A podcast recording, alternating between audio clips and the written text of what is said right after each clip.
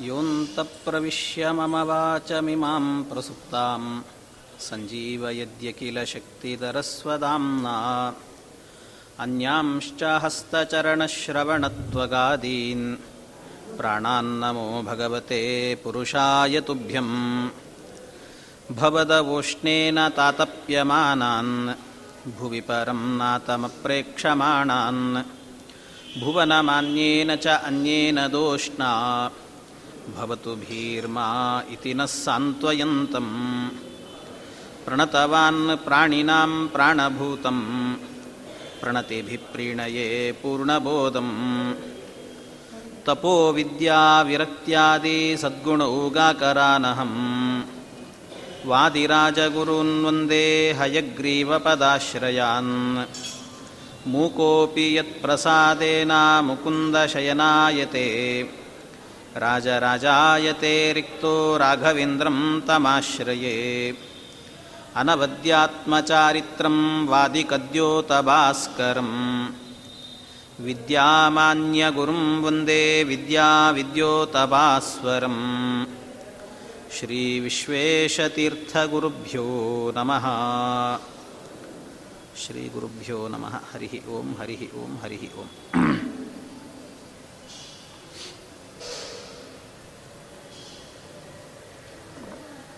ಭಗವದ್ಗೀತೆಯ ಮೊದಲ ಅರ್ಧ ಭಾಗ ಅಂದರೆ ಒಂಬತ್ತು ಅಧ್ಯಾಯಗಳ ತನಕ ನಾಲ್ಕು ದಿನದಲ್ಲಿ ಅದರ ಪರಿಚಯಾತ್ಮಕವಾದಂಥ ವಿಚಾರವನ್ನು ನಿರೂಪಣೆ ಮಾಡಬೇಕು ಅಂತ ಹೇಳಿದ್ದಾರೆ. ಭಗವದ್ಗೀತೆ ಅದನ್ನು ಒಂದು ಎರಡು ಸಾಲಲ್ಲಿ ನಿರೂಪಣೆ ಮಾಡಲಿಕ್ಕೆ ಆಗದೇ ಇರುವಂಥದ್ದು. ಆದರೂ ಇದು ಯಥಾಮತಿಯಾಗಿ ಅದನ್ನು ಹೇಳಲಿಕ್ಕಾಗದೇ ಇದ್ದರೂ ಕೂಡ ಅದರ ಬಗ್ಗೆ ಎರಡು ಮಾತಾಡಿದರೆ ನಮ್ಮ ನಾಲಿಗೆ ಶುದ್ಧ ಆಗತ್ತಂತೆ. ಹಾಗೆ ಆ ದೃಷ್ಟಿಯಿಂದ ಭಗವದ್ಗೀತೆಯ ಉಪನ್ಯಾಸ ಮಾಲಿಕೆಯನ್ನು ಆರಂಭ ಮಾಡ್ತಾ ಇದ್ದೇವೆ. ಅದರಲ್ಲಿ ಭಗವದ್ಗೀತೆ ಎನ್ನುವಂತಹದ್ದು ಇದು ಮಹಾಭಾರತದ ಒಂದು ಭಾಗ, ಮಹಾಭಾರತದಲ್ಲಿ ಒಂದು ಕಡೆಯಲ್ಲಿ ಬರುವಂಥದ್ದು ಈ ಭಗವದ್ಗೀತೆ ಇದನ್ನು ಹೇಳುವಾಗ ಮಧ್ವಾಚಾರ್ಯ ಒಂದು ಮಾತು ಹೇಳ್ತಾರೆ. ಎಲ್ಲ ಶಾಸ್ತ್ರಗಳಲ್ಲೂ ಕೂಡ ಉತ್ತಮವಾದ ಶಾಸ್ತ್ರ ಯಾವುದು ಅಂತ ಕೇಳಿದಾಗ ಮಹಾಭಾರತ ಅಂತ ಹೇಳಿದ್ದಾರೆ. ಭಾರತಂ ಸರ್ವಶಾಸ್ತ್ರೇಶು. ಮಹಾಭಾರತ ಎನ್ನುವುದು ಸಕಲ ಶಾಸ್ತ್ರಗಳಲ್ಲೂ ಕೂಡ ಅತ್ಯಂತ ಉತ್ತಮವಾದ ಶಾಸ್ತ್ರ. ಅದರಲ್ಲೂ ಕೂಡ ಉತ್ತಮವಾದದ್ದು ಯಾವುದು ಅಂದರೆ ಭಾರತೆ ಗೀತಿಕಾವರ ಅಂತ ಹೇಳಿದ್ದಾರೆ. ಗೀತಿಕಾ, ಭಗವದ್ಗೀತೆ ಎನ್ನುವಂತಹದ್ದು ಉತ್ಕೃಷ್ಟವಾಗಿರುವಂತಹದ್ದು ಆ ಭಗವದ್ಗೀತೆಗೆ ಮಧ್ವಾಚಾರ್ಯರು ಅದಕ್ಕೆ ವ್ಯಾಖ್ಯಾನವನ್ನು ಬರೀತಾ ಮಧ್ವಾಚಾರ್ಯ ಹೇಳಿದ್ದಾರೆ ಮಧ್ವಾಚಾರ್ಯರಿಗೂ ಕೂಡ ಅದರ ಮೇಲೆ ಎಷ್ಟು ಪ್ರೀತಿ ಅಂದರೆ ಭಗವದ್ಗೀತೆಗೆ ಒಮ್ಮೆ ವ್ಯಾಖ್ಯಾನವನ್ನು ಬರೆಯೋದರ ಮೂಲಕ ಅದಕ್ಕೆ ಭಗವದ್ಗೀತಾ ಭಾಷ್ಯ ಅಂತ ಕರೆದು. ಇದು ಸಾಕಾಗಲಿಲ್ಲ. ಮತ್ತೆ ಇನ್ನೂ ಒಮ್ಮೆ ಹೋದಾಗ ಅದರಲ್ಲಿ ಅದು ಹೇಗೆ ಅಂದರೆ ಮಹಾಭಾರತ ಎನ್ನುವಂತಹದ್ದು ಒಂದು ದೊಡ್ಡ ಪಾರಿಜಾತ ಹೂವು, ಪಾರಿಜಾತ ಕುಸುಮ ಇದ್ದಂತೆ. ಆ ಕುಸುಮದೊಳಗೆ ಇರುವ ಮಕರಂದ ಮಧು ಯಾವುದು ಅಂದರೆ ಅದು ಭಗವದ್ಗೀತೆ ಅಂತ ಹೇಳಿದ್ದಾರೆ. ಹಾಗಾಗಿ ಆ ಮಕರಂದವನ್ನು ಈ ಪಾರಿಜಾತದಿಂದ ತೆಗೆದಾಗ ಎಷ್ಟು ತೆಗೆದರೂ ಮತ್ತೆ ಮತ್ತೆ ಕಾಣ್ತಾ ಇದೆ ಅಂತ. ಅದಕ್ಕೆ ಅದು ಸಾಕಾಗಲಿಲ್ಲ ಅಂತ ಮತ್ತೊಮ್ಮೆ ವ್ಯಾಖ್ಯಾನ ಬರೆದ್ರು ಅದಕ್ಕೆ ತಾತ್ಪರ್ಯ ಅಂತ, ಗೀತಾ ತಾತ್ಪರ್ಯ ಅಂತ ಹೆಸರಿಟ್ಟಿದ್ದಾರೆ. ಒಮ್ಮೆ ಗೀತಾ ಭಾಷ್ಯ ಅಂತ ವ್ಯಾಖ್ಯಾನ ಮಾಡಿದ್ದಾರೆ. ಅದೇ ಗೀತೆಗೆ ಮತ್ತೊಮ್ಮೆ ತಾತ್ಪರ್ಯ ಅಂತ ಇನ್ನೊಂದು ಹೆಸರಿನಿಂದಲೂ ವ್ಯಾಖ್ಯಾನ ಮಾಡಿದ್ದಾರೆ. ಇಷ್ಟು ಅದ್ಭುತವಾದದ್ದು. ಅದಕ್ಕೆ ಮಧ್ವಾಚಾರ್ಯ ಹೇಳುವಾಗ ಹಾಗೇ ಹೇಳಿದ್ದಾರೆ. ಮಹಾಭಾರತ ಪಾರಿಜಾತಂ ಪಾರಿಜಾತ ಮಧುಭೂತಾಂ, ಗೀತಾಂ ಉಪನಿಬಂಧ ಅಂತ.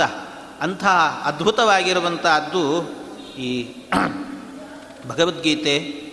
ಭಗವದ್ಗೀತೆ ಎನ್ನುವಂತಹದ್ದು ಶ್ರೀಕೃಷ್ಣ ಪರಮಾತ್ಮ ಇದನ್ನು ಅರ್ಜುನನಿಗೆ ಉಪದೇಶ ಮಾಡಿದ್ದಾನೆ.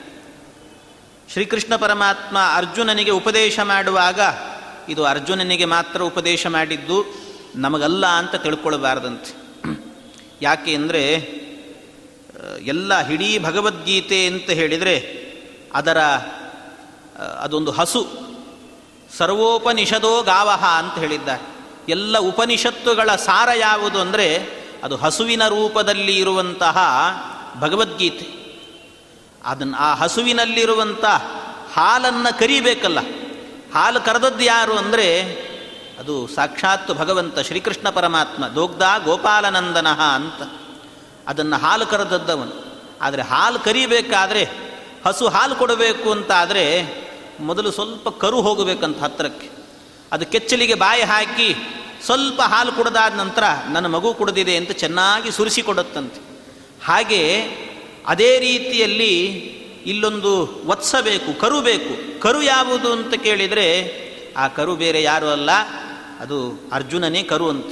ಅರ್ಜುನನನ್ನು ಕರುವನ್ನಾಗಿ ಮಾಡಿಕೊಂಡಿದ್ದ ಅದು ಹಾಲು ಕುಡಿದು ಹೋದ ನಂತರ ಉಳಿದ ಹಾಲೆಲ್ಲ ಉಳಿದವರಿಗೆಲ್ಲ ಸಿಕ್ಕ ಹಾಗೆ ಅದಂತೆ ಈ ಭಗವದ್ಗೀತೆಯ ಸಾರ, ಆ ಹಾಲು ಯಾರು ಉಂಡದ್ಯಾರು ಅಂದರೆ ಎಲ್ಲ ಜ್ಞಾನಿಗಳು ಕೂಡ ಇದನ್ನು ಹಂಚಿಕೊಂಡಿದ್ದಾರೆ ಅಂತ ಹೇಳುತ್ತಾರೆ. ಅಂತಹ ಅದ್ಭುತವಾಗಿರುವಂತಹದ್ದು ಭಗವದ್ಗೀತೆ ಅಂತ. ಈ ಭಗವದ್ಗೀತೆ ಆರಂಭ ಆಗುವುದು ಎಲ್ಲಿ ಅಂದರೆ ಮಹಾಭಾರತದ ಭೀಷ್ಮ ಪರ್ವದಲ್ಲಿ ಈ ಭಾಗ ಬರುತ್ತೆ, ಭಗವದ್ಗೀತೆಯ ಭಾಗ. ಮಹಾಭಾರತದ ಭೀಷ್ಮ ಪರ್ವದಲ್ಲಿ, ಅದು ಮಹಾಭಾರತದ ಭೀಷ್ಮ ಪರ್ವದಲ್ಲಿ ಹೇಗೆ ಬಂದದ್ದು ಅಂದರೆ ಮಹಾಭಾರತದಲ್ಲಾಗುವಾಗ ಮೊದಲಿಗೆ ಯುದ್ಧ ನಡೀಬೇಕು ಅಂತ ಆರಂಭ ಆಯಿತು. ಯುದ್ಧ ಅಂತ ಆರಂಭ ಆದ ಕೂಡಲೇ ಯುದ್ಧ ಆರಂಭ ಆಗಿ ಹತ್ತು ದಿವಸ ಆಯಿತಂತೆ. ಅದು ಹತ್ತು ದಿವಸ ಆಯಿತು, ಹತ್ತು ದಿವಸ ಆದ ನಂತರ ಆಮೇಲೆ ಭೀಷ್ಮಾಚಾರ್ಯರು ಪತನಗೊಂಡಿದ್ದಾರಂತೆ. ಹತ್ತನೇ ದಿನದಲ್ಲಾಗಬೇಕಾದ್ರೆ ಭೀಷ್ಮಾಚಾರ್ಯರು ಶರಪಂಜರದಲ್ಲಿ ಮಲಗಿದ್ದಾರೆ. ಆಗ ಶರಪಂಜರದಲ್ಲಿ ಮಲಗಿರುವಂಥ ಪ್ರಸಂಗ. ಈ ಪ್ರಸಂಗದಲ್ಲಿ ಆಗಬೇಕಾದ್ರೆ ಭಗವದ್ಗೀತೆ ಎನ್ನುವಂತಹದ್ದು ಆರಂಭ ಆಯಿತು ಅಂತ ಹೇಳ್ತಾರೆ. ಏನು ಹಾಗಾದ್ರೆ ಅರ್ಥ ಏನು? ನಾವೆಲ್ಲ ಕೇಳಿರುವ ಕಥೆ ಯಾವುದು ಅಂದರೆ, ಇನ್ನೂ ಯುದ್ಧ ಆರಂಭ ಆಗಿರಲಿಲ್ಲ. ಆರಂಭ ಆಗೋಕ್ಕಿಂತ ಮೊದಲೇನೆ ಭಗವದ್ಗೀತೆ ಉಪದೇಶ ನಡೆದದ್ದು ಅಂತ. ಯಾಕೆ ಅಂದರೆ ಮೊದಲು ಯುದ್ಧ ಮಾಡೋದಿಲ್ಲ ನಾನು, ಅರ್ಜುನ ಹೇಳಿದ ಮಾತು, ನಾನು ಯುದ್ಧ ಮಾಡೋದಿಲ್ಲ ಅಂತ ಹೇಳಿದ. ಅದಕ್ಕೆ ಇಲ್ಲ, ಯುದ್ಧ ಮಾಡೋದು ನಿನ್ನ ಕರ್ತವ್ಯ ಅಂತ ಅವನನ್ನು ಒಪ್ಪಿಸಿ ಯುದ್ಧ ಮಾಡಿಸಿದ ಭಗವಂತ ಅಂತ ಇರೋದು. ಆದರೆ ಯುದ್ಧ ಆದ ನಂತರ ಹತ್ತನೇ ದಿನಕ್ಕಾಗಬೇಕಾದರೆ ಈ ಭಗವದ್ಗೀತೆ ಎನ್ನುವುದು ಆರಂಭ ಆಗಿದೆ ಅಂತ ಮಹಾಭಾರತದಲ್ಲೇ ಇದೆ. ಮಹಾಭಾರತದಲ್ಲಿ ಆರಂಭ ಆಗೋದು ಹಾಗೆ. ಹಾಗಾದರೆ ಇದನ್ನು ಹ್ಯಾಕ್ ಕೂಡಿಸೋದು ಅಂದರೆ ಅದಕ್ಕೆ ಕೂಡಿಸೋದೇನಲ್ಲ, ಅದನ್ನು ಸರಿಯಾಗಿ ಅಧ್ಯಯನ ಮಾಡಿದರೆ ಅರ್ಥ ಆಗಿಬಿಡುತ್ತೆ. ಏನೂ ಇಲ್ಲ. ಹತ್ತನೇ ದಿನದಲ್ಲಿ ಆರಂಭ ಆದರೂ ಕೂಡ ಅದರಲ್ಲೊಂದು ವೈಶಿಷ್ಟ್ಯ. ಏನದು ಅಂದರೆ ಮೊದಲಿಗೆ ಈ ಯುದ್ಧ ನಡೆಯುವಾಗ ಎರಡೂ ಕಡೆಯಲ್ಲಿ ಸೈನ್ಯಗಳು ನಿಂತಿದ್ದಾರೆ. ಎರಡು ಸೇನೆಗಳು ನಿಂತಾಗ ಆ ಸಂದರ್ಭದಲ್ಲಿ ಮೊದಲಿಗೆ ಭಗವಂತ ವೇದವ್ಯಾಸ ದೇವರು ಧೃತರಾಷ್ಟ್ರನ ಬಳಿಗೆ ಬಂದು ಒಂದು ಮಾತು ಕೇಳಿದ್ರಂತೆ. ಧೃತರಾಷ್ಟ್ರ, ಹದಿನೆಂಟು ದಿನಗಳ ಕಾಲ ನಿನ್ನ ಮಕ್ಕಳು, ನಿನ್ನ ತಮ್ಮನ ಮಕ್ಕಳು ಇಬ್ಬರು ಹೊಡೆದಾಡಿಕೊಳ್ತಾರೆ ಅದನ್ನೇನಾದರೂ ನಿನಗೆ ನೋಡುವ ಆಸೆ ಇದ್ದರೆ ಹೇಳು, ನೋಡಬೇಕು ಅಂತಿದ್ದರೆ ನಿನಗೆ ನಿನಗೆ ಕಣ್ಣು ಕೊಡ್ತೇನೆ ಎಂದಂತೆ ಭಗವಂತ. ನಿನಗೆ ಕಣ್ಣು ಬೇಕಾದರೆ ಕೊಡ್ತೇನಂತೆ, ಯಾರ್ಯಾರು ಹಾಗೆ ಹೊಡೆದಾಡಿಕೊಳ್ಳುತ್ತಾರೆ ಅಂತ ನೋಡ್ಬೋದು. ನೋಡೋದಕ್ಕೆ ಕಣ್ಣು ಕೊಡ್ತೇನೆ ಅಂತ ಹೇಳಿದ್ನಂತೆ ವೇದವ್ಯಾಸ ದೇವರು ಅದನ್ನು ಹೇಳಿದಾಗ ಧೃತರಾಷ್ಟ್ರ ಹೇಳಿದ, ಅದಕ್ಕೆ ಈ ಕಣ್ಣಿಂದ, ಆ ಕಣ್ಣಿಂದ ಒಮ್ಮೆ ಮೊದಲು ಭಗವಂತನ ವಿಶ್ವರೂಪವನ್ನೇ ಕಂಡಿದ್ದನಂತೆ ಧೃತರಾಷ್ಟ್ರ. ಭಗವಂತನ ಆ ವಿಶ್ವರೂಪವನ್ನು ಕಂಡ ಕಣ್ಣು. ಅದರಿಂದ ಧೃತರಾಷ್ಟ್ರ ಹೇಳಿದ, ಅದಕ್ಕೆ ಭಗವಂತ, ನೀನೇನೋ ಕಣ್ಣು ಕೊಡುತ್ತೆ ಹೌದು, ಆದರೆ ನಿನ್ನನ್ನು ನೋಡಿದ ಕಣ್ಣು ಈಗ ಇನ್ಯಾವುದನ್ನೋ ನೋಡಿ ಅನರ್ಥವಾಗುವಂಥದ್ದನ್ನೆಲ್ಲ ನೋಡಿ ಪಾಪ ಕಟ್ಟಿಕೊಳ್ಳೋದು ಯಾಕೆ ಆ ಪಾಪ ನನಗೆ ಬೇಡ. ಅದಕ್ಕಾಗಿ ನನ್ನ ಕಣ್ಣು ಪಾಪದ ಕಾರ್ಯವನ್ನು ನೋಡಬಾರದು, ಅದಕ್ಕಾಗಿ ಯುದ್ಧವನ್ನು ನೋಡಬಾರದು ನಾನು.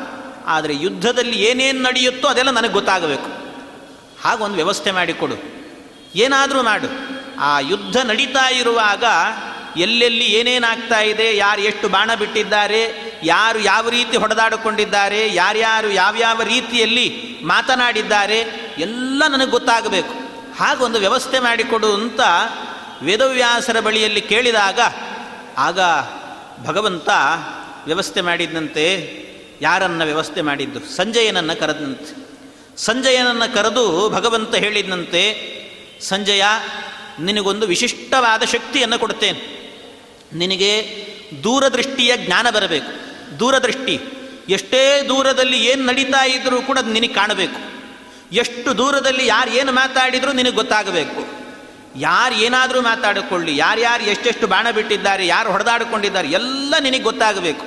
ಆ ಗೊತ್ತಾದ ವಿಚಾರವನ್ನೆಲ್ಲವನ್ನೂ ಕೂಡ ಧೃತರಾಷ್ಟ್ರನಿಗೆ ನೀನು ಉಪದೇಶ ಮಾಡಬೇಕು ಅಂತ ಹೇಳಿದ್ನಂತೆ ಭಗವಂತ, ವೇದವ್ಯಾಸರೂಪಿ ಭಗವಂತ. ಅದನ್ನು ಆ ಒಂದು ವರವನ್ನು ಪಡ್ಕೊಂಡಿದ್ದ. ಅಷ್ಟೇ ಅಲ್ಲ, ಅವನಿಗೆ ಎಷ್ಟು ವರ ಅಂದರೆ ಆ ಯುದ್ಧ ನಡೀತಾ ಇರುವಾಗ ಮಧ್ಯದಲ್ಲಿ ಬೇಕಾದರೂ ಓಡಾಡ್ಬೋದಂತವನು ಅವನು ಓಡಾಡಿದರೂ ಕೂಡ ಯಾವ ಬಾಣಗಳು ಕೂಡ ಅವನ್ನ ತಾಕೋದಿಲ್ಲ. ತಾಕಿದರೂ ಅವನಿಗೇನಾಗೋದಿಲ್ಲ. ಅಂಥ ಒಂದು ವಿಶಿಷ್ಟವಾದ ವರ ಅವನಿಗಿತ್ತು ಸಂಜಯನಿಗೆ. ಆ ವರದಿಂದಾಗಿ ಎಲ್ಲ ಕಡೆ ಓಡಾಡಿಕೊಂಡು ಬರ್ತಾ ಇದ್ದಂತೆ ನೋಡಿಕೊಂಡು ಬಂದು ಎಲ್ಲೆಲ್ಲಿ ಏನೇನಾಗ್ತಾ ಇದೆ ಅಂತ ಅದು ಆಗ್ತಾ ಇದ್ದದ್ದು ನಿರಂತರವಾಗಿ ನೋಡಿದಂತೆ ನೋಡಿ ನೋಡಿ ನೋಡಿ ನೋಡಿ ನೋಡಿ ಕೊನೆಗೆಲ್ಲ ನೋಡಿ ಆದ ನಂತರ ನೋಡ್ತಲೇ ನಿಂತಿದ್ದ. ನೋಡ್ತಾ ನೋಡ್ತಾ ನೋಡ್ತಾ ನೋಡ್ತಾ ಕೊನೆಗೆ ಭೀಷ್ಮಾಚಾರ್ಯ ಕೆಳಗೆ ಬಿದ್ದು ಹೋದ್ರಂತೆ. ಭೀಷ್ಮಾಚಾರ್ಯ ಕೆಳಗೆ ಬಿದ್ದು ಕೂಡಲೇನೆ ಆಗ ಸಂಜಯ ಮೊದಲ ಬಾರಿಗೆ ಧೃತರಾಷ್ಟ್ರನಿಗೆ ಹೇಳಿದಂತೆ ಧೃತರಾಷ್ಟ್ರ, ಸಂ ಭೀಷ್ಮಾಚಾರ್ಯರು ಶರಪಂಜರದಲ್ಲಿ ಮಲಗಿದ್ದಾರೆ, ಕೆಳಗೆ ಬಿದ್ದು ಹೋಗಿದ್ದಾರೆ ಅಂತ ಹೇಳಿದಂತೆ ಇಷ್ಟು ಹೇಳುವಾಗ ಧೃತರಾಷ್ಟ್ರನಿಗೆ ಗಾಬರಿ ಆಯಿತಂತೆ. ಗಾಬರಿಯಾಗಿ ಆಗ ಹೇಳ್ತಾ ಇದ್ದಾನೆ, ಲಾ, ಏನಾಯಿತು? ಭೀಷ್ಮಾಚಾರ್ಯ ಕೆಳಗೆ ಬಿದ್ದಿದ್ದಾರೆ ಅಂದರೆ ಏನಾಯಿತು? ಹೇಗೆ ನಡೀತು? ಎಲ್ಲ ಕೌರವರೆಲ್ಲ ಇಲ್ವಾ? ಇಷ್ಟು ದೊಡ್ಡ ಸೈನ್ಯ ಇಲ್ವಾ? ಈ ಸೈನ್ಯ ಇದ್ದಾಗಲೂ ಕೂಡ ಭೀಷ್ಮಾಚಾರ್ಯರಂಥ ಪರಾಕ್ರಮಿಗಳು ಕೆಳಗೆ ಬಿದ್ದಿದ್ದಾರೆ ಅಂದರೆ ಏನು ನಡೆದಿದೆ? ಏನು ವಿಚಾರ ನಡೀತಾ ಇದೆ? ಹಿಂದೇನು ನಡೆಯಿತು ಈಗೇನು ನಡೀತಾ ಇದೆ? ಎಲ್ಲ ಪೂರ್ಣವಾಗಿ ವಿವರವನ್ನು ನನಗೆ ಹೇಳು ಅಂತ ಮೊದಲ ಬಾರಿಗೆ ಧೃತರಾಷ್ಟ್ರ ಕೇಳಿದಂತೆ ಅದನ್ನೇ ಹೇಳ್ತಾ ಇದ್ದಾನೆ. ಧರ್ಮಕ್ಷೇತ್ರೇ ಕುರುಕ್ಷೇತ್ರೇ ಸಮವೇತಾಯುಯುತ್ಸವ. ಮಾಮಕಾ ಪಾಂಡವಾಶ್ಚೈವ ಕಿಮ ಕುರ್ವತ ಸಂಜಯ ಧರ್ಮಕ್ಷೇತ್ರೇ ಕುರುಕ್ಷೇತ್ರೇ ಇದು ಕುರುಕ್ಷೇತ್ರ ಅಂತ ಹೇಳಿದರೆ ಅದು ಧರ್ಮಕ್ಷೇತ್ರ ಅಂತ ಅರ್ಥ. ಆ ಧರ್ಮಕ್ಷೇತ್ರ ಧರ್ಮಕ್ಷೇತ್ರವಾದಂಥ ಕುರುಕ್ಷೇತ್ರದಲ್ಲಿ ಎಲ್ಲ ಸೇರಿದ್ದಾರೆ. ಪಾಂಡವರು, ಕೌರವರು ಎಲ್ಲ ಸೇರಿದ್ದಾರೆ. ಎಲ್ಲ ಸೇರಿ ನಿಂತಿದ್ದಾರಲ್ಲ, ಅದರಲ್ಲಿ ಹೇಳುವಾಗಲೂ ಎಷ್ಟು ಸ್ವಾರ್ಥ ಇದೆ ಅವನಿಗೆ ಅಂದರೆ ಅವನು ಹೇಳೋ ಮಾತು ಮಾಮಕಾಹ ಪಾಂಡವಾಶ್ಚೈವ ಅಂತ ಹೇಳ್ತಾನೆ ಮಾಮಕಾಹ ಅಂದರೆ ನನ್ನವರು, ಅಂದರೆ ನನ್ನ ಮಕ್ಕಳು, ಪಾಂಡವರು. ಪಾಂಡವರು ಇವನ ಮಕ್ಕಳಲ್ವೇನು ಹಾಗಾದರೆ? ಇವನ ಮಕ್ಕಳೇ, ತಮ್ಮನ ಮಕ್ಕಳು ಮಕ್ಕಳೇ ಅಲ್ವಾ? ಆದರೂ ಕೂಡ ಅವನು ಹೇಳುವಾಗ ಮಾಮಕಾಹ ಪಾಂಡವಾಶ್ಚೈವ ಅಂತ ಹೇಳ್ತಾನೆ. ನನ್ನ ಮಕ್ಕಳು ಮತ್ತು ಪಾಂಡವರು ಏನು ಮಾಡ್ತಾ ಇದ್ದಾರೆ? ಕಿಮಕುರ್ವತ ಸಂಜಯ ಏನು ಮಾಡ್ತಾ ಇದ್ದಾರೆ ಹೇಳು ಅಂತ ಕೇಳಿದಾಗ ಅದಕ್ಕೆ ಹೇಳ್ತಾ ಇದ್ದಾನೆ, ಮೊದಲ ಬಾರಿಗೆ ಏನು ನಡೀತು ಅಂತ ಆರಂಭ ಮಾಡ್ತಾ ಇದ್ದ. ಏನೆಲ್ಲ ಆಗಿದೆ ಅಂತ. ಧರ್ಮಕ್ಷೇತ್ರೇ ಕುರುಕ್ಷೇತ್ರೇ ಅಂತ ಈ ಶ್ಲೋಕಕ್ಕೇನೆ ಬಹಳ ದೊಡ್ಡ ವ್ಯಾಖ್ಯಾನ ಇದೆ. ಧರ್ಮಕ್ಷೇತ್ರೇ ಕುರುಕ್ಷೇತ್ರೇ ಅಂತ. ಅದಕ್ಕೆ ಅರ್ಥವನ್ನು ಮಾಡೋರು ಬೇಕಾದಷ್ಟು ಜನ ಬೇರೆ ಬೇರೆ ರೀತಿಯಲ್ಲಿ. ಧರ್ಮಕ್ಷೇತ್ರ, ಕುರುಕ್ಷೇತ್ರ ಅಂತ. ಎರಡು ಬಾರಿ ಕ್ಷೇತ್ರ ಶಬ್ದವನ್ನು ಬಳಸಿದ್ದಾರೆ. ಕ್ಷೇತ್ರ ಅನ್ನುವಂಥ ಶಬ್ದವನ್ನು ಬಳಸಿದ್ರಿಂದ ಅದನ್ನು ಹೇಗೆ ಮಾಡಬೇಕು ಅಂದರೆ ಕುರು ಅನ್ನುವಂಥದ್ದೊಂದು ಕ್ರಿಯಾಪದ ಅಂತ ಇಟ್ಟುಕೊಳ್ಳಬೇಕು. ಕ್ರಿಯಾಪದ, ಅದೊಂದು ಧಾತು. ಕುರು ಅಂತ ಒಂದು ಧಾತು. ಅದನ್ನು ಮಧ್ವಾಚಾರ್ಯರು ಕೂಡ ದ್ವಾದಶ ಸ್ತೋತ್ರದಲ್ಲಿ ಕುರು ಭುಂಕ್ಷ ಚ ಕರ್ಮ ನಿಜಂ ನಿಯತಂ ಕುರು ಅಂತ ಬಳಸ್ತಾರೆ. ಕುರು ಅಂದರೆ ಮಾಡು ಅಂತ ಅರ್ಥ. ಅಂದರೆ ಕುರು ಭುಂಕ್ಷ್ವ ನಿನ್ನ ಪಾಲಿನ ಕರ್ಮವನ್ನು ಮಾಡು, ಬಂದದ್ದನ್ನು ಉಣ್ಣು ಅಂತ. ಕುರು ಭುಂಕ್ಷ್ವ ಅಂತ. ಹಾಗೆ ಕುರು ಅಂದರೆ ಅದಕ್ಕರ್ಥ ಮಾಡು ಅಂತ ಅರ್ಥ. ಏನು ಮಾಡಬೇಕು? ಕ್ಷೇತ್ರೇ ಅನ್ನುವಂಥದ್ದನ್ನು ಎರಡು ಬಾರಿಯೂ ಕೂಡ ಬೇರೆ ಬೇರೆ ಇಟ್ಟುಕೊಳ್ಬೇಕಂತ ಅನ್ವಯವನ್ನು. ಅಂದರೆ ಕ್ಷೇತ್ರೇ ಕ್ಷೇತ್ರೇ ಅಂತ ಬೇರೆ ಬೇರೆ ಮಾಡಿಕೊಳ್ಬೇಕು ಧರ್ಮಂ ಕುರು ಅಂತ ಮಾಡು. ಅಂದರೆ ಅರ್ಥ ಏನು? ಕ್ಷೇತ್ರೇ ಕ್ಷೇತ್ರೇ ಧರ್ಮಂ ಕುರು. ಅಂದರೆ ಕ್ಷೇತ್ರ ಕ್ಷೇತ್ರದಲ್ಲಿ, ಅಂದರೆ ಎಲ್ಲ ಕ್ಷೇತ್ರಗಳಿಗೆ ಹೋದಾಗಲೂ ಕೂಡ ಅಲ್ಲಿ ಯಾವತ್ತೂ ಕೂಡ ಅಧರ್ಮವನ್ನು ಮಾಡಬೇಡ ಧರ್ಮ ಕಾರ್ಯವನ್ನೇ ಮಾಡು ಅನ್ನುವ ಅರ್ಥದಲ್ಲಿ ಆ ಕುರುಕ್ಷೇತ್ರ, ಧರ್ಮಕ್ಷೇತ್ರೇ ಕುರುಕ್ಷೇತ್ರೇ ಅಂತ ಹೇಳಿದ್ದಾರೆ. ಹೀಗೆ ಅನೇಕ ವ್ಯಾಖ್ಯಾನಗಳಿದ್ದಾವೆ. ಅದರ ಒಂಬತ್ತು ಅಧ್ಯಾಯ ನಮಗಾಗಬೇಕಾದ್ರಿಂದ ಹೆಚ್ಚು ವ್ಯಾಖ್ಯಾನಗಳು ಬೇಡ. ಅಂತೂ ಹೀಗೆ ಹೇಳಿದಾಗ ಮೊದಲ ಬಾರಿಗೆ ಆ ಸಂದರ್ಭದಲ್ಲಿ ಹೇಳ್ತಾ ಇದ್ದಾನೆ, ಏನು ನಡೀತಾ ಇದೆ ಅಂದರೆ ದುರ್ಯೋಧನ ಎಲ್ಲ ಸೈನ್ಯವನ್ನು ನೋಡಿದಂತೆ ದುರ್ಯೋಧನ ನೋಡಿದಂಥ ಸೈನ್ಯ ಅವನು ನೋಡಿ ಮಾತನಾಡಿದ್ದಾನಂತೆ, ಆ ವಿಚಾರವನ್ನು ಹೇಳ್ತಾ ಇದ್ದಾನೆ. ಪಶ್ಯೈತಾಂ ಪಾಂಡುಪುತ್ರಾಣಾಂ ಆಚಾರ್ಯ ಮಹತೀಂ ಚಮುಂ ವ್ಯೂಢಾಂ ದೃಪದ ಪುತ್ರೇಣ, ತವ ಶಿಷ್ಯೇಣ ಧೀಮತ. ಪಶ್ಯೈತಾಂ ಪಾಂಡುಪುತ್ರಾಣಾಂ ಆಚಾರ್ಯ. ಅದಕ್ಕೆ ಹೇಳ್ತಾ ಇದ್ದಾನೆ, ದುರ್ಯೋಧನ ಸೈನ್ಯವನ್ನು ನೋಡಿದಂತೆ ಒಮ್ಮೆ ಸೈನ್ಯವನ್ನು ನೋಡಿ ಎಷ್ಟು ಸೈನ್ಯ ಇತ್ತು ಅಂದರೆ, ಇವನ ಕಡೆಗಾಗುವಾಗ, ದುರ್ಯೋಧನನ ಕಡೆಯಲ್ಲಾಗುವಾಗ ಹನ್ನೊಂದು ಅಕ್ಷೋಹಿಣಿ ಸೈನ್ಯ ಅಂತ. ಹನ್ನೊಂದು ಅಕ್ಷೋಹಿಣಿ ಸೈನ್ಯ. ಈ ಕಡೆ ಪಾಂಡವರ ಬಳಿಯಲ್ಲಾಗುವಾಗ ಏಳು ಅಕ್ಷೋಹಿಣಿ ಸೈನ್ಯ. ಯಾರ ಸೈನ್ಯ ದೊಡ್ಡದು ಅಂತ ಹೇಳಬೇಕಾಗಿಲ್ಲ, ಸಂಖ್ಯೆಯಲ್ಲಿ ಗೊತ್ತಾಗ್ತದೆ. ಕೌರವರದ್ದಾಗುವಾಗ ಹನ್ನೊಂದು ಅಕ್ಷೋಹಿಣಿ ಸೈನ್ಯ, ಇನ್ನು ಪಾಂಡವರದ್ದು ಏಳೇ ಅಕ್ಷೋಹಿಣಿ ಸೈನ್ಯ. ಆದರೆ ಅದನ್ನೂ ನೋಡಿಕೊಂಡು ಕೂಡ ದುರ್ಯೋಧನ ಹೇಳ್ತಾ ಇದ್ದಾನಂತೆ, ಯಾರಿಗೆ? ಪಶ್ಯೈತಾಂ ಪಾಂಡುಪುತ್ರಾಣಾಂ ಆಚಾರ್ಯ ಮಹತೀಂ ಚಮುಂ ಅದಕ್ಕೆ ಏಳು ಅಕ್ಷೋಹಿಣಿ ಸೈನ್ಯ ಇದ್ದರೂ ಕೂಡ ಮೊದಲ ಬಾರಿಗೆ ಹೋಗಿ ದ್ರೋಣಾಚಾರ್ಯರ ಬಳಿಯಲ್ಲಿ ಆಚಾರ್ಯ ಅಂತ ಸಂಬೋಧನೆ ಮಾಡಿ ಹೇಳ್ತಾ ಇದ್ದಾನೆ. ಪಶ್ಯೈತಾಂ ಪಾಂಡುಪುತ್ರಾಣಾಂ. ಈ ಪಾಂಡವರ ಪಾಂಡುವಿನ ಮಕ್ಕಳ ಸೈನ್ಯ ಇದೆಯಲ್ಲ? ನೋಡು, ಮಹತೀಂ ಚಮೂಂ. ಆ ಒಂದು ಹನ್ನೊಂದು ಅಕ್ಷೋಹಿಣಿ ಇವ್ರದ್ದು ಏಳೆ, ಆದರೂ ಕೂಡ ಮಹತೀಂ ಅಂತ ಹೇಳ್ತಾನೆ ಅವ್ರದ್ದೇ ಬಹಳ ದೊಡ್ಡ ಸೈನ್ಯ ಇದೆ, ನೋಡು. ಎಂಥ ಸೈನ್ಯ ಇದೆ ನೋಡು ಅವರದ್ದು. ಯಾರ್ಯಾರು ನಿಂತಿದ್ದಾರೆ ಗೊತ್ತಾ? ವ್ಯೂಢಾಂ ದೃಪದ ಪುತ್ರೇಣ, ತವ ಶಿಷ್ಯೇಣ ಧೀಮತ. ವ್ಯಂಗ್ಯವಾಗಿ ಬೇರೆ ಹೇಳ್ತಾ ಇದ್ದಾನಂತೆ ದುರ್ಯೋಧನ. ತವ ಶಿಷ್ಯೇಣ ಧೀಮತ. ದೃಪದ ಪುತ್ರ ನೋಡಿ ದೃಪದ ಪುತ್ರ ಅಂತ ಹೇಳ್ತಾನೆ ಹೇಳುವಾಗಲೂ ಕೂಡ ದೃಷ್ಟದ್ಯುಮ್ನ ಅಂತ ಹೇಳಲಿಲ್ಲ. ಹೇಳುವಾಗ ದೃಪದ ಪುತ್ರ, ಯಾಕೆ ಅಂದರೆ ದೃಪದ ಪುತ್ರ ದೃಪದ ಆಗುವಾಗ ದ್ರೋಣಾಚಾರ್ಯರ ಶತ್ರು ದೃಪದ ದ್ರೋಣಾಚಾರ್ಯರನ್ನು ಕೊಲ್ಲಬೇಕು ಅಂತಲೇ ಯಜ್ಞವನ್ನು ಮಾಡಿ ಮಗನನ್ನು ಪಡೆದಿದ್ದಾನಂತೆ. ಯಜ್ಞವನ್ನು ಮಾಡಿ ಮಗನನ್ನು ಪಡೆದದ್ದು ಯಾಕೆ ಅಂದರೆ ದ್ರೋಣಾಚಾರ್ಯನ ಕೊಲ್ಲುವಂಥ ಮಗ ಹುಟ್ಟಲಿ ಅಂತಲೇ ಬೇಡಿ. ಆ ಹುಟ್ಟಿದಂಥವನು ದೃಷ್ಟದ್ಯುಮ್ನ. ಅವನು ಹುಟ್ಟಿದವನು ಕೂಡ ಏನು ಮಾಡಿದ್ದಂತೆ ದ್ರೋಣಾಚಾರ್ಯ ಬಳಿಗೆ ಹೋಗಿದ್ದಂತೆ ಹೋಗಿ ಕೇಳಿದ್ನಂತೆ, ಏನು ಅಂದರೆ, ನನಗೆ ಬಿಲ್ವಿದ್ಯೆಯನ್ನು ಹೇಳಿಕೊಡಿ ಅಂತ, ಧನುರ್ವಿದ್ಯೆ ಹೇಳಿಕೊಡಿ ಅಂತ. ಧನುರ್ವಿದ್ಯೆ ಹೇಳಿಕೊಡಿ ಎಂದಾಗ ಯಾಕೆ ಅಂತ ಕೇಳಿದ್ರಂತೆ. ಯಾಕೆ ಅಂದರೆ, ನಿಮ್ಮನ್ನು ಕೊಲ್ಲಿಕ್ಕೆ ಅಂದಂತೆ ಗುರುಗಳು, ನೀವು ನಿಮ್ಮನ್ನು ಕೊಲ್ಲಿಕ್ಕೆ ಹೇಳಿಕೊಡಿ ಅಂತ ಕೇಳಿದ್ನು. ಆದರೂ ಹೇಳಿಕೊಟ್ಟಿದ್ರಂತೆ ನೋಡಿ ಅವರು. ನಿಮ್ಮನ್ನು ಕೊಲ್ಲಿಕ್ಕೆ ಅಂತ ಕೇಳಿದರೂ ಕೂಡ ಹೇಳಿಕೊಟ್ಟಿದ್ರಂತೆ. ಅಂದರೆ ಹೇಳಿಕೊಡುವ ನಿಷ್ಠೆ ಆಗಿರಬೇಕು ಅಂತ ಹೇಳ್ತಾರೆ. ಹಾಗೆ ಗುರು ಯಾವತ್ತು ಶಿಷ್ಯನಿಂದಾಗಿ ಪರಾಜಯವನ್ನು ಹೊಂದಬೇಕು ಅನ್ನುವ ಭಾವ ಇರಬೇಕು. ಅಷ್ಟು ಹೇಳಿಕೊಡಬೇಕಂತ. ಆ ರೀತಿ ಇರಬೇಕು. ಹಾಗೆ ಇಲ್ಲೂ ಕೂಡ ನಿ ಅದನ್ನು ಹೇಳ್ತಾ ಇದ್ದಾನೆ, ವ್ಯಂಗ್ಯವಾಗಿ ಹೇಳ್ತಾ ಇದ್ದಾನೆ, ಆ ದುರ್ಯೋಧನ ವ್ಯೂಢಾಂ ದೃಪದ ಪುತ್ರೇಣ, ತವ ಶಿಷ್ಯೇಣ, ನಿನ್ನ ಶಿಷ್ಯನೇ ನೋಡು ಅಂತ ವ್ಯಂಗ್ಯವಾಗಿ ಮಾತಾಡುತ್ತಿದ್ದಾನಂತೆ. ನಿನ್ನ ಶಿಷ್ಯನೇ ನಿಂತಿದ್ದಾನೆ. ಎಂಥವರೆಲ್ಲ ನಿಂತಿದ್ದಾರೆ ಗೊತ್ತಾ? ಅಲ್ಲೆಲ್ಲರೂ ಕೂಡ ಎಂಥಿಂಥವರು, ಅವರೆಲ್ಲರೂ ಕೂಡ, ಅತ್ರಶೂರ ಮಹೇಶ್ವಾಸ, ಭೀಮಾರ್ಜುನ ಸಮಾಯುಧಿ, ಎಂಥಿಂಥವ್ರು ನಿದ್ದ ಇದ್ದಾರೆ. ಬಹಳ ದೊಡ್ಡ ದೊಡ್ಡವರೆಲ್ಲರೂ ಕೂಡ, ಅವರೆಲ್ಲ ಸೌಭದ್ರೋ ದ್ರೌಪದೇಯಾಶ್ಚ ಸರ್ವಯೇವ ಮಹಾರಥಾಹ. ಸರ್ವಯೇವ ಮಹಾರಥ ಎಲ್ಲರೂ ಕೂಡ ಮಹಾರಥರು. ಮಹಾರಥ ಅಂದುಕೊಳ್ಳಿ ದೊಡ್ಡ ರಥದಲ್ಲಿ ನಿಂತಿದ್ದಾರೆ ಅಂತ ಅರ್ಥ ಅಲ್ಲ ಅದಕ್ಕೆ. ಮಹಾರಥ ಅನ್ನೋ ಶಬ್ದಕ್ಕೆ ಅರ್ಥ ಏನು ಅಂದರೆ ಒಬ್ಬ, ಒಬ್ಬನಿಗೆ ವೀರನಿಗೆ ಹೆಸರದು. ಒಬ್ಬ ವೀರನಿಗೆ ಮಹಾರಥ ಅಂತ ಕರೀತಾರೆ. ಎಂಥವನವನು ಅಂದರೆ ಹತ್ತು ಸಾವಿರ ಜನ ಯೋಧರು ಬಂದರೂ ಕೂಡ ಅಷ್ಟೂ ಜನರೊಂದಿಗೆ ಒಬ್ಬನೇ ಏಕಾಕಿಯಾಗಿ ಹೋರಾಡುವ ವ್ಯಕ್ತಿತ್ವ ಉಳ್ಳವನು ಅಂತಾದರೆ ಅವನನ್ನು ಮಹಾರಥ ಅಂತ ಕರೀತಾರೆ. ಹಾಗೆ ಇಲ್ಲೂ ಕೂಡ ಸರ್ವೇಯೇವ ಮಹಾರಥಾಹ. ಆ ಕಡೆ ಇರುವವರೆಲ್ಲರೂ ಕೂಡ, ಪಾಂಡವರ ಕಡೆ ಇರುವವರೆಲ್ಲರೂ ಕೂಡ ಮಹಾರಥರೇ ಇದ್ದಾರೆ. ಯಾರೂ ಕೂಡ ಕಡಿಮೆ ಇಲ್ಲ. ಇಂತಿಂಥವರಿದ್ದಾರೆ ನೋಡಿ, ಆದರೆ ನಮ್ಮಲ್ಲೂ ಇದ್ದಾರೆ ಅಂತಾನೆ ದುರ್ಯೋಧನ. ನಮ್ಮಲ್ಲೂ ಇದ್ದಾರೆ. ಎಂಥವ್ರು ಇದ್ದಾರೆ ಗೊತ್ತಾ? ಅಸ್ಮಾಕಂತು ವಿಶಿಷ್ಟಾಯೇ ತಾನ್ನಿಬೋಧ ದ್ವಿಜೋತ್ತಮ. ನಾಯಕ ಮಮ ಸೈನ್ಯಸ್ಯ. ಎಂಥವರಿದ್ದಾರೆ ಭವಾನ್ ಭೀಷ್ಮಶ್ಚ ಕರ್ಣಶ್ಚ ಕೃಪಶ್ಚ ಸಮಿತಿಂಜಯ ಅಶ್ವತ್ಥಾಮ ವಿಕರ್ಣಶ್ಚ ಸೌಮದತ್ತಿಸ್ತತೈವ ಚ ಇವರೆಲ್ಲ ಇದ್ದಾರೆ ನಮ್ಮ ಕಡೆಯಲ್ಲಿ. ಮೊದಲಿಗೆ ಭವಾನ್ ಅಂತ ಹೇಳಿದ್ರು. ದ್ರೋಣಾಚಾರ್ಯಗೆ ಭವಾನ್, ನೀನಿದ್ದಿ ಅಂತ. ನೀವಿದ್ದೀರಿ ನಮ್ಮ ಪಾರ್ಟಿಯಲ್ಲಿ ನಮ್ಮ ನಮ್ಮ ಕಡೆಗೆ ಸೇರಿಕೊಂಡಿದ್ದೀರಿ. ಕೌರವರ ಪಕ್ಷದಲ್ಲಿ ನಿಂತುಕೊಂಡಿದ್ದೀರಿ. ನೀವಿದ್ದೀರಿ. ನೀವಿದ್ದೀರಿ ಅಂದರೆ ಅರ್ಥ ಏನು? ಭವಾನ್ ಅಂತ ಹೇಳೋದ್ರಲ್ಲೇನೆ ಒಂದು, ಅದರಲ್ಲೂ ಒಂದು ವ್ಯಂಗ್ಯವಾದ ಮಾತಿದೆ ಅಂತೆ. ಎಂಥವರು ನೀವು ಅಂದರೆ ಮೊದಲೇ ಬ್ರಾಹ್ಮಣರು. ಕೇಳಬೇಕೆ? ನೀವೇನು ಮಾಡ್ಕೊಳ್ತೀರಿ ಅಂತ ನಿಮಗೆ ಗೊತ್ತು. ಇನ್ನೊಬ್ಬರು ತಂಟೆಗೆ ಹೋಗೋದಿಲ್ಲ. ನೀವು ನೀವೇ ಹೊಡೆದಾಡ್ಕೊಳ್ತಿರ್ತೀರಿ ಯಾವಾಗಲೂ ಕೂಡ. ಏನೋ ಮಾಡ್ಕೊಳ್ತೀರಿ. ಇನ್ನೂ ಹೇಳಬೇಕು ಅಂದರೆ ಇನ್ನು ಕೆಲವೊಮ್ಮೆ ಧರ್ಮ ಆಗಿರ್ಮ ಅಂತ ಅಂದ್ಕೊಂಡು ಎಲ್ಲೋ ಮೂಗು ಹಿಡ್ಕೊಂಡು ಕೂತು ಬಿಡ್ತೀರಿ ಯಾವಾಗ ಯುದ್ಧ ಮಾಡ್ತೀರಿ ನೀವು? ಏನು ಮಾಡ್ತೀರಿ? ಆಗೋದೇ ಇಲ್ಲ ನಿಮ್ಮ ಕೈಯಲ್ಲಿ ಅಂಥವ್ರು ನೀವಿದ್ದೀರಿ ನಮ್ಮ ಪಕ್ಷದಲ್ಲಿ. ಅಷ್ಟೇ ಅಲ್ಲ. ಭೀಷ್ಮಶ್ಚ, ಭೀಷ್ಮಾಚಾರ್ಯ ಇದ್ದಾರೆ. ಭೀಷ್ಮಾಚಾರ್ಯ ಅಂಥವರು, ಅವರು ಕೂಡ ಯುದ್ಧಕ್ಕೆ ಬರುವಾಗಲೇ ಆರಂಭದಲ್ಲೇನೆ ಏನು ಮಾಡಿದ್ದಾರೆ ಅವರು? ಪ್ರತಿಜ್ಞೆ ಮಾಡಿಯೇ ಬಂದಿದ್ದಾರಂತೆ. ನಾನು ಪಾಂಡವರನ್ನು ಯಾರನ್ನೂ ಕೂಡ ಸಂಹಾರ ಮಾಡೋದಿಲ್ಲ ಅಂತ ಸಮ, ಅವರು ಪ್ರತಿಜ್ಞೆ ಮಾಡಿಕೊಂಡೇ ಬಂದಿದ್ದಾರೆ. ಆ ಪಾಂಡವರ ಪಕ್ಷದಲ್ಲಿ ಬೇರೆ ಯಾರಾದರೂ ಇದ್ದರೆ ಅವ್ರನ್ನ ಕೊಲ್ತಾರೆ, ಸರಿ.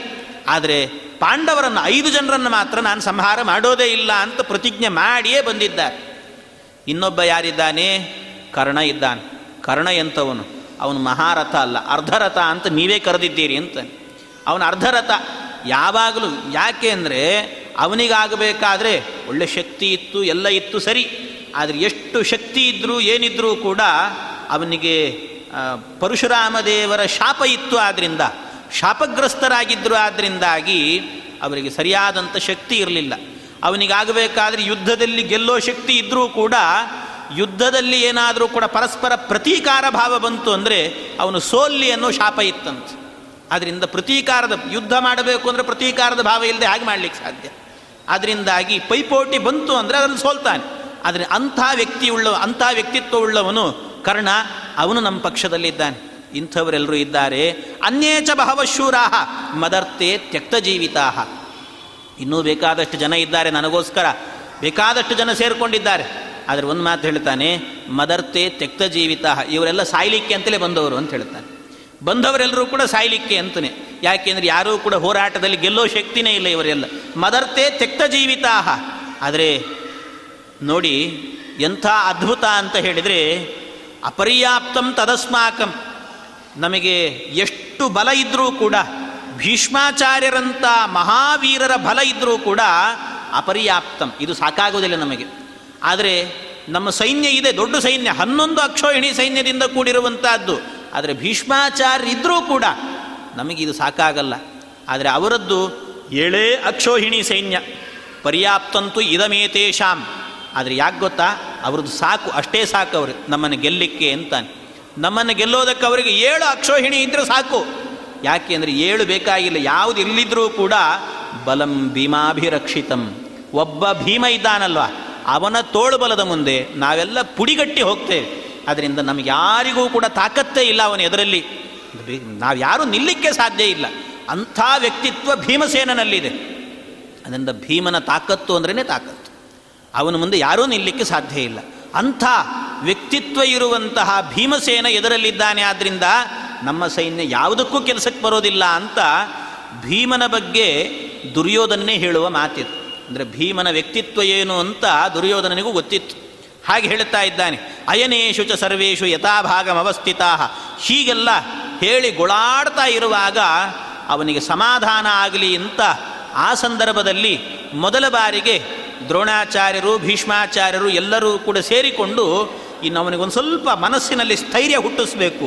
ಧೈರ್ಯ ಬರಲಿ, ದುರ್ಯೋಧನನಿಗೆ ಅಂತ ಎಲ್ಲರೂ ಕೂಡ ಶಂಕಂ ದದ್ಮೌ ಪೃಥಕ್ ಪೃಥಕ್ ಅಂತ ಹೇಳುತ್ತಾರೆ. ಶಂಕಂ ದದ್ಮೌ ಪ್ರತಾಪವನ್, ಎಲ್ಲರೂ ಕೂಡ ಶಂಕನಾದವನ್ನು ಮಾಡಿದರಂತೆ. ಒಬ್ಬೊಬ್ಬರು ಒಂದೊಂದು ಶಂಕವನ್ನು ನಾದ ಮಾಡಿದ್ದಾರೆ ಅಂತ ಹೇಳುತ್ತಾರೆ.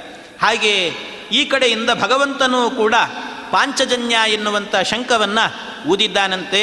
ಹೀಗೆ ಊದುವಾಗ ಇನ್ನೇನು ಯುದ್ಧಕ್ಕೆ ಸನ್ನದ್ಧರಾಗಿ ಅಂತ ಹೇಳುವ ಕಾಲ, ಆಗ ಅರ್ಜುನ ಮೊದಲ ಬಾರಿಗೆ ಹೇಳಿದಂತೆ ಕೃಷ್ಣನಿಗೆ ಸೇನಯೋರುಭಯೋರ್ ಮಧ್ಯೆ ರಥಂ ಸ್ಥಾಪಯ ಮೇಚ್ಯುತ.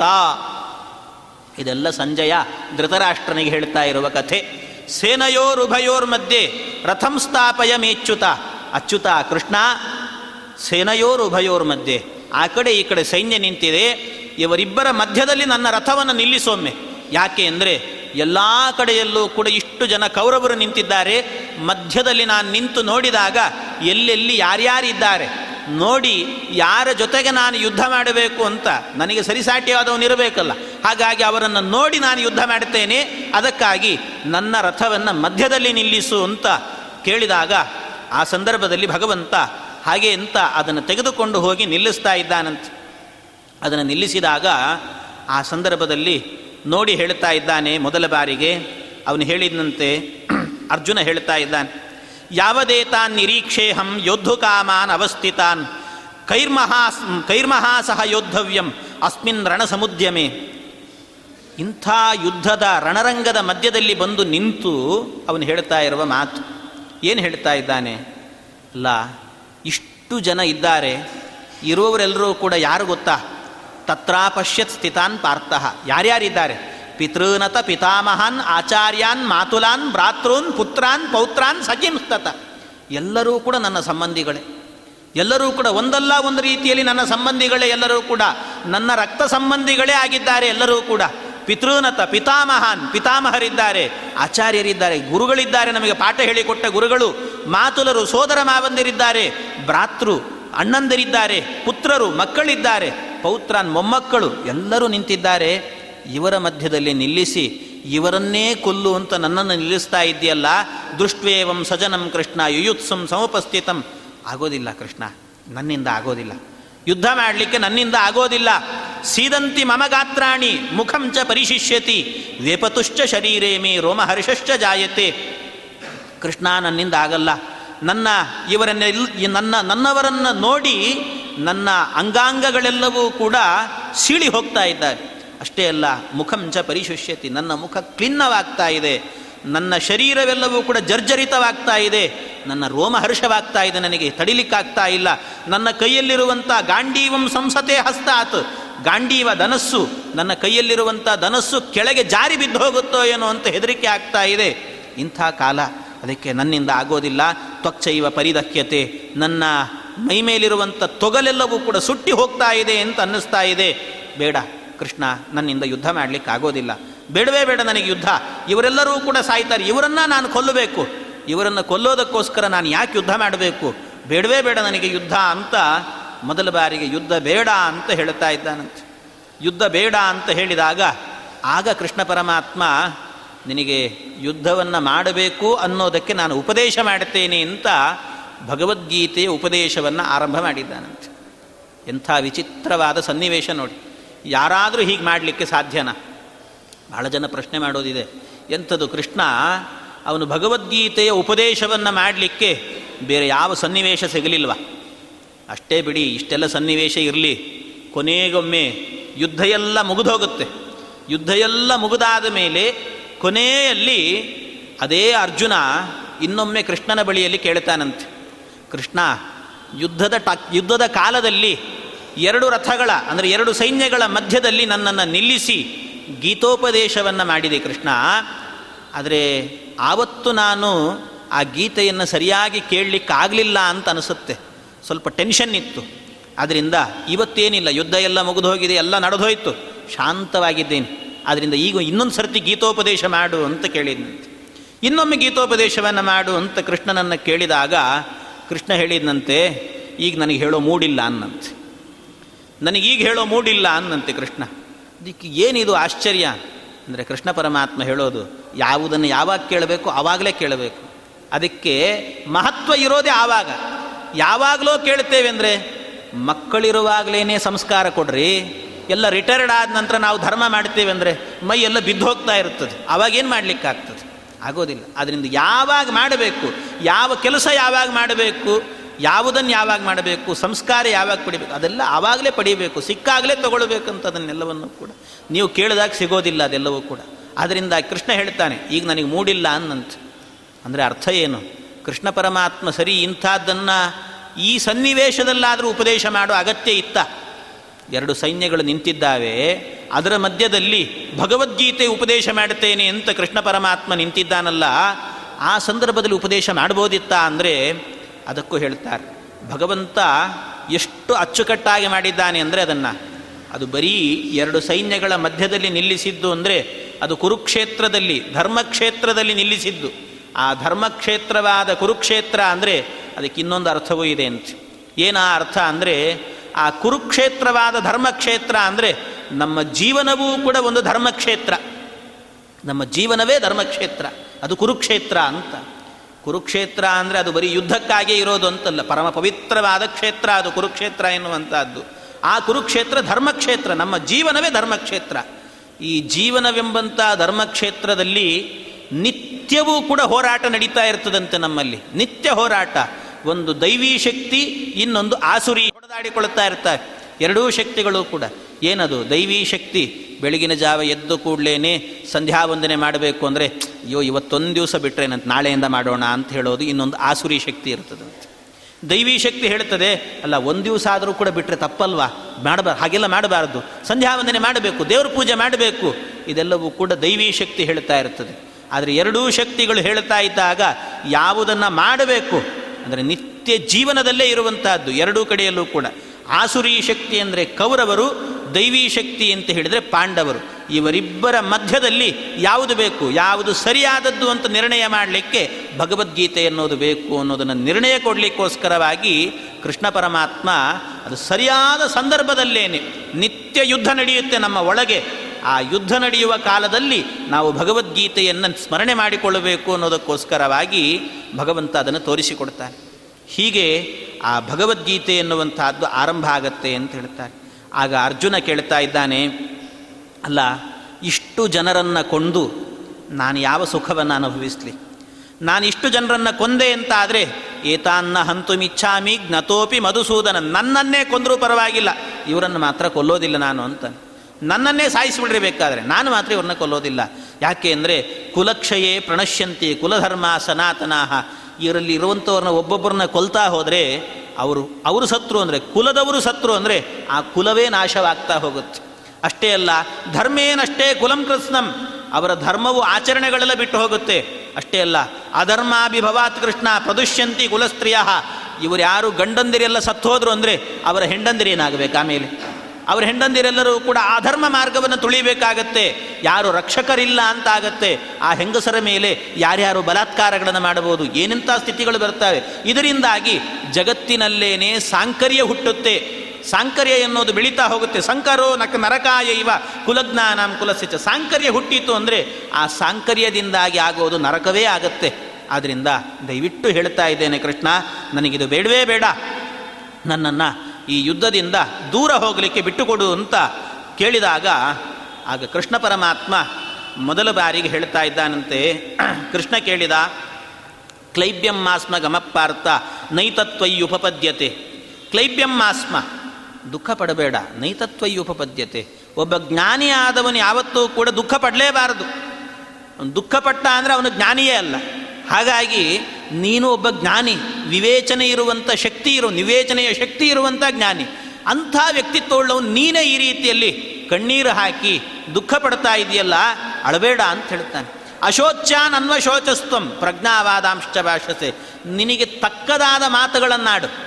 ಅದನ್ನು ಬಿಟ್ಟು ಬೇರೆ ಏನೇನೋ ಮಾತಾಡಬೇಡ. ಅಶೋಚ್ಯಾನ್ ಅನ್ವಶೋಚಸ್ತ್ವಂ ಇವರು ಯಾರೂ ಕೂಡ ನೀನು ಸತ್ತು ಹೋಗ್ತಾರೆ ಅಂತ ದುಃಖ ಪಡ್ತಾ ಇದೆಯಲ್ಲ ದುಃಖಕ್ಕೆ ಯೋಗ್ಯರೇ ಅಲ್ಲ ಇವರೆಲ್ಲರೂ ಕೂಡ. ಕೇಳ್ತಾನೆ ಕೃಷ್ಣ, ಯಾಕೆ ದುಃಖ ಪಡ್ತಾ ಇದ್ದೀನಿ ಯಾಕೆ ದುಃಖ ಪಡ್ತಾ ಇದ್ದೆ? ದುಃಖದ ಕಾರಣ ಏನು? ಅಲ್ಲಿ ಎದುರುಗಡೆ ಇರುವಂಥ ವ್ಯಕ್ತಿಗಳು ಸಾಯ್ತಾರೆ ಅಂತಲ್ವ? ನಾನು ನಿನಗೆ ಪ್ರಶ್ನೆ ಮಾಡುತ್ತೇನೆ ಅಂತಾನೆ ಕೃಷ್ಣ.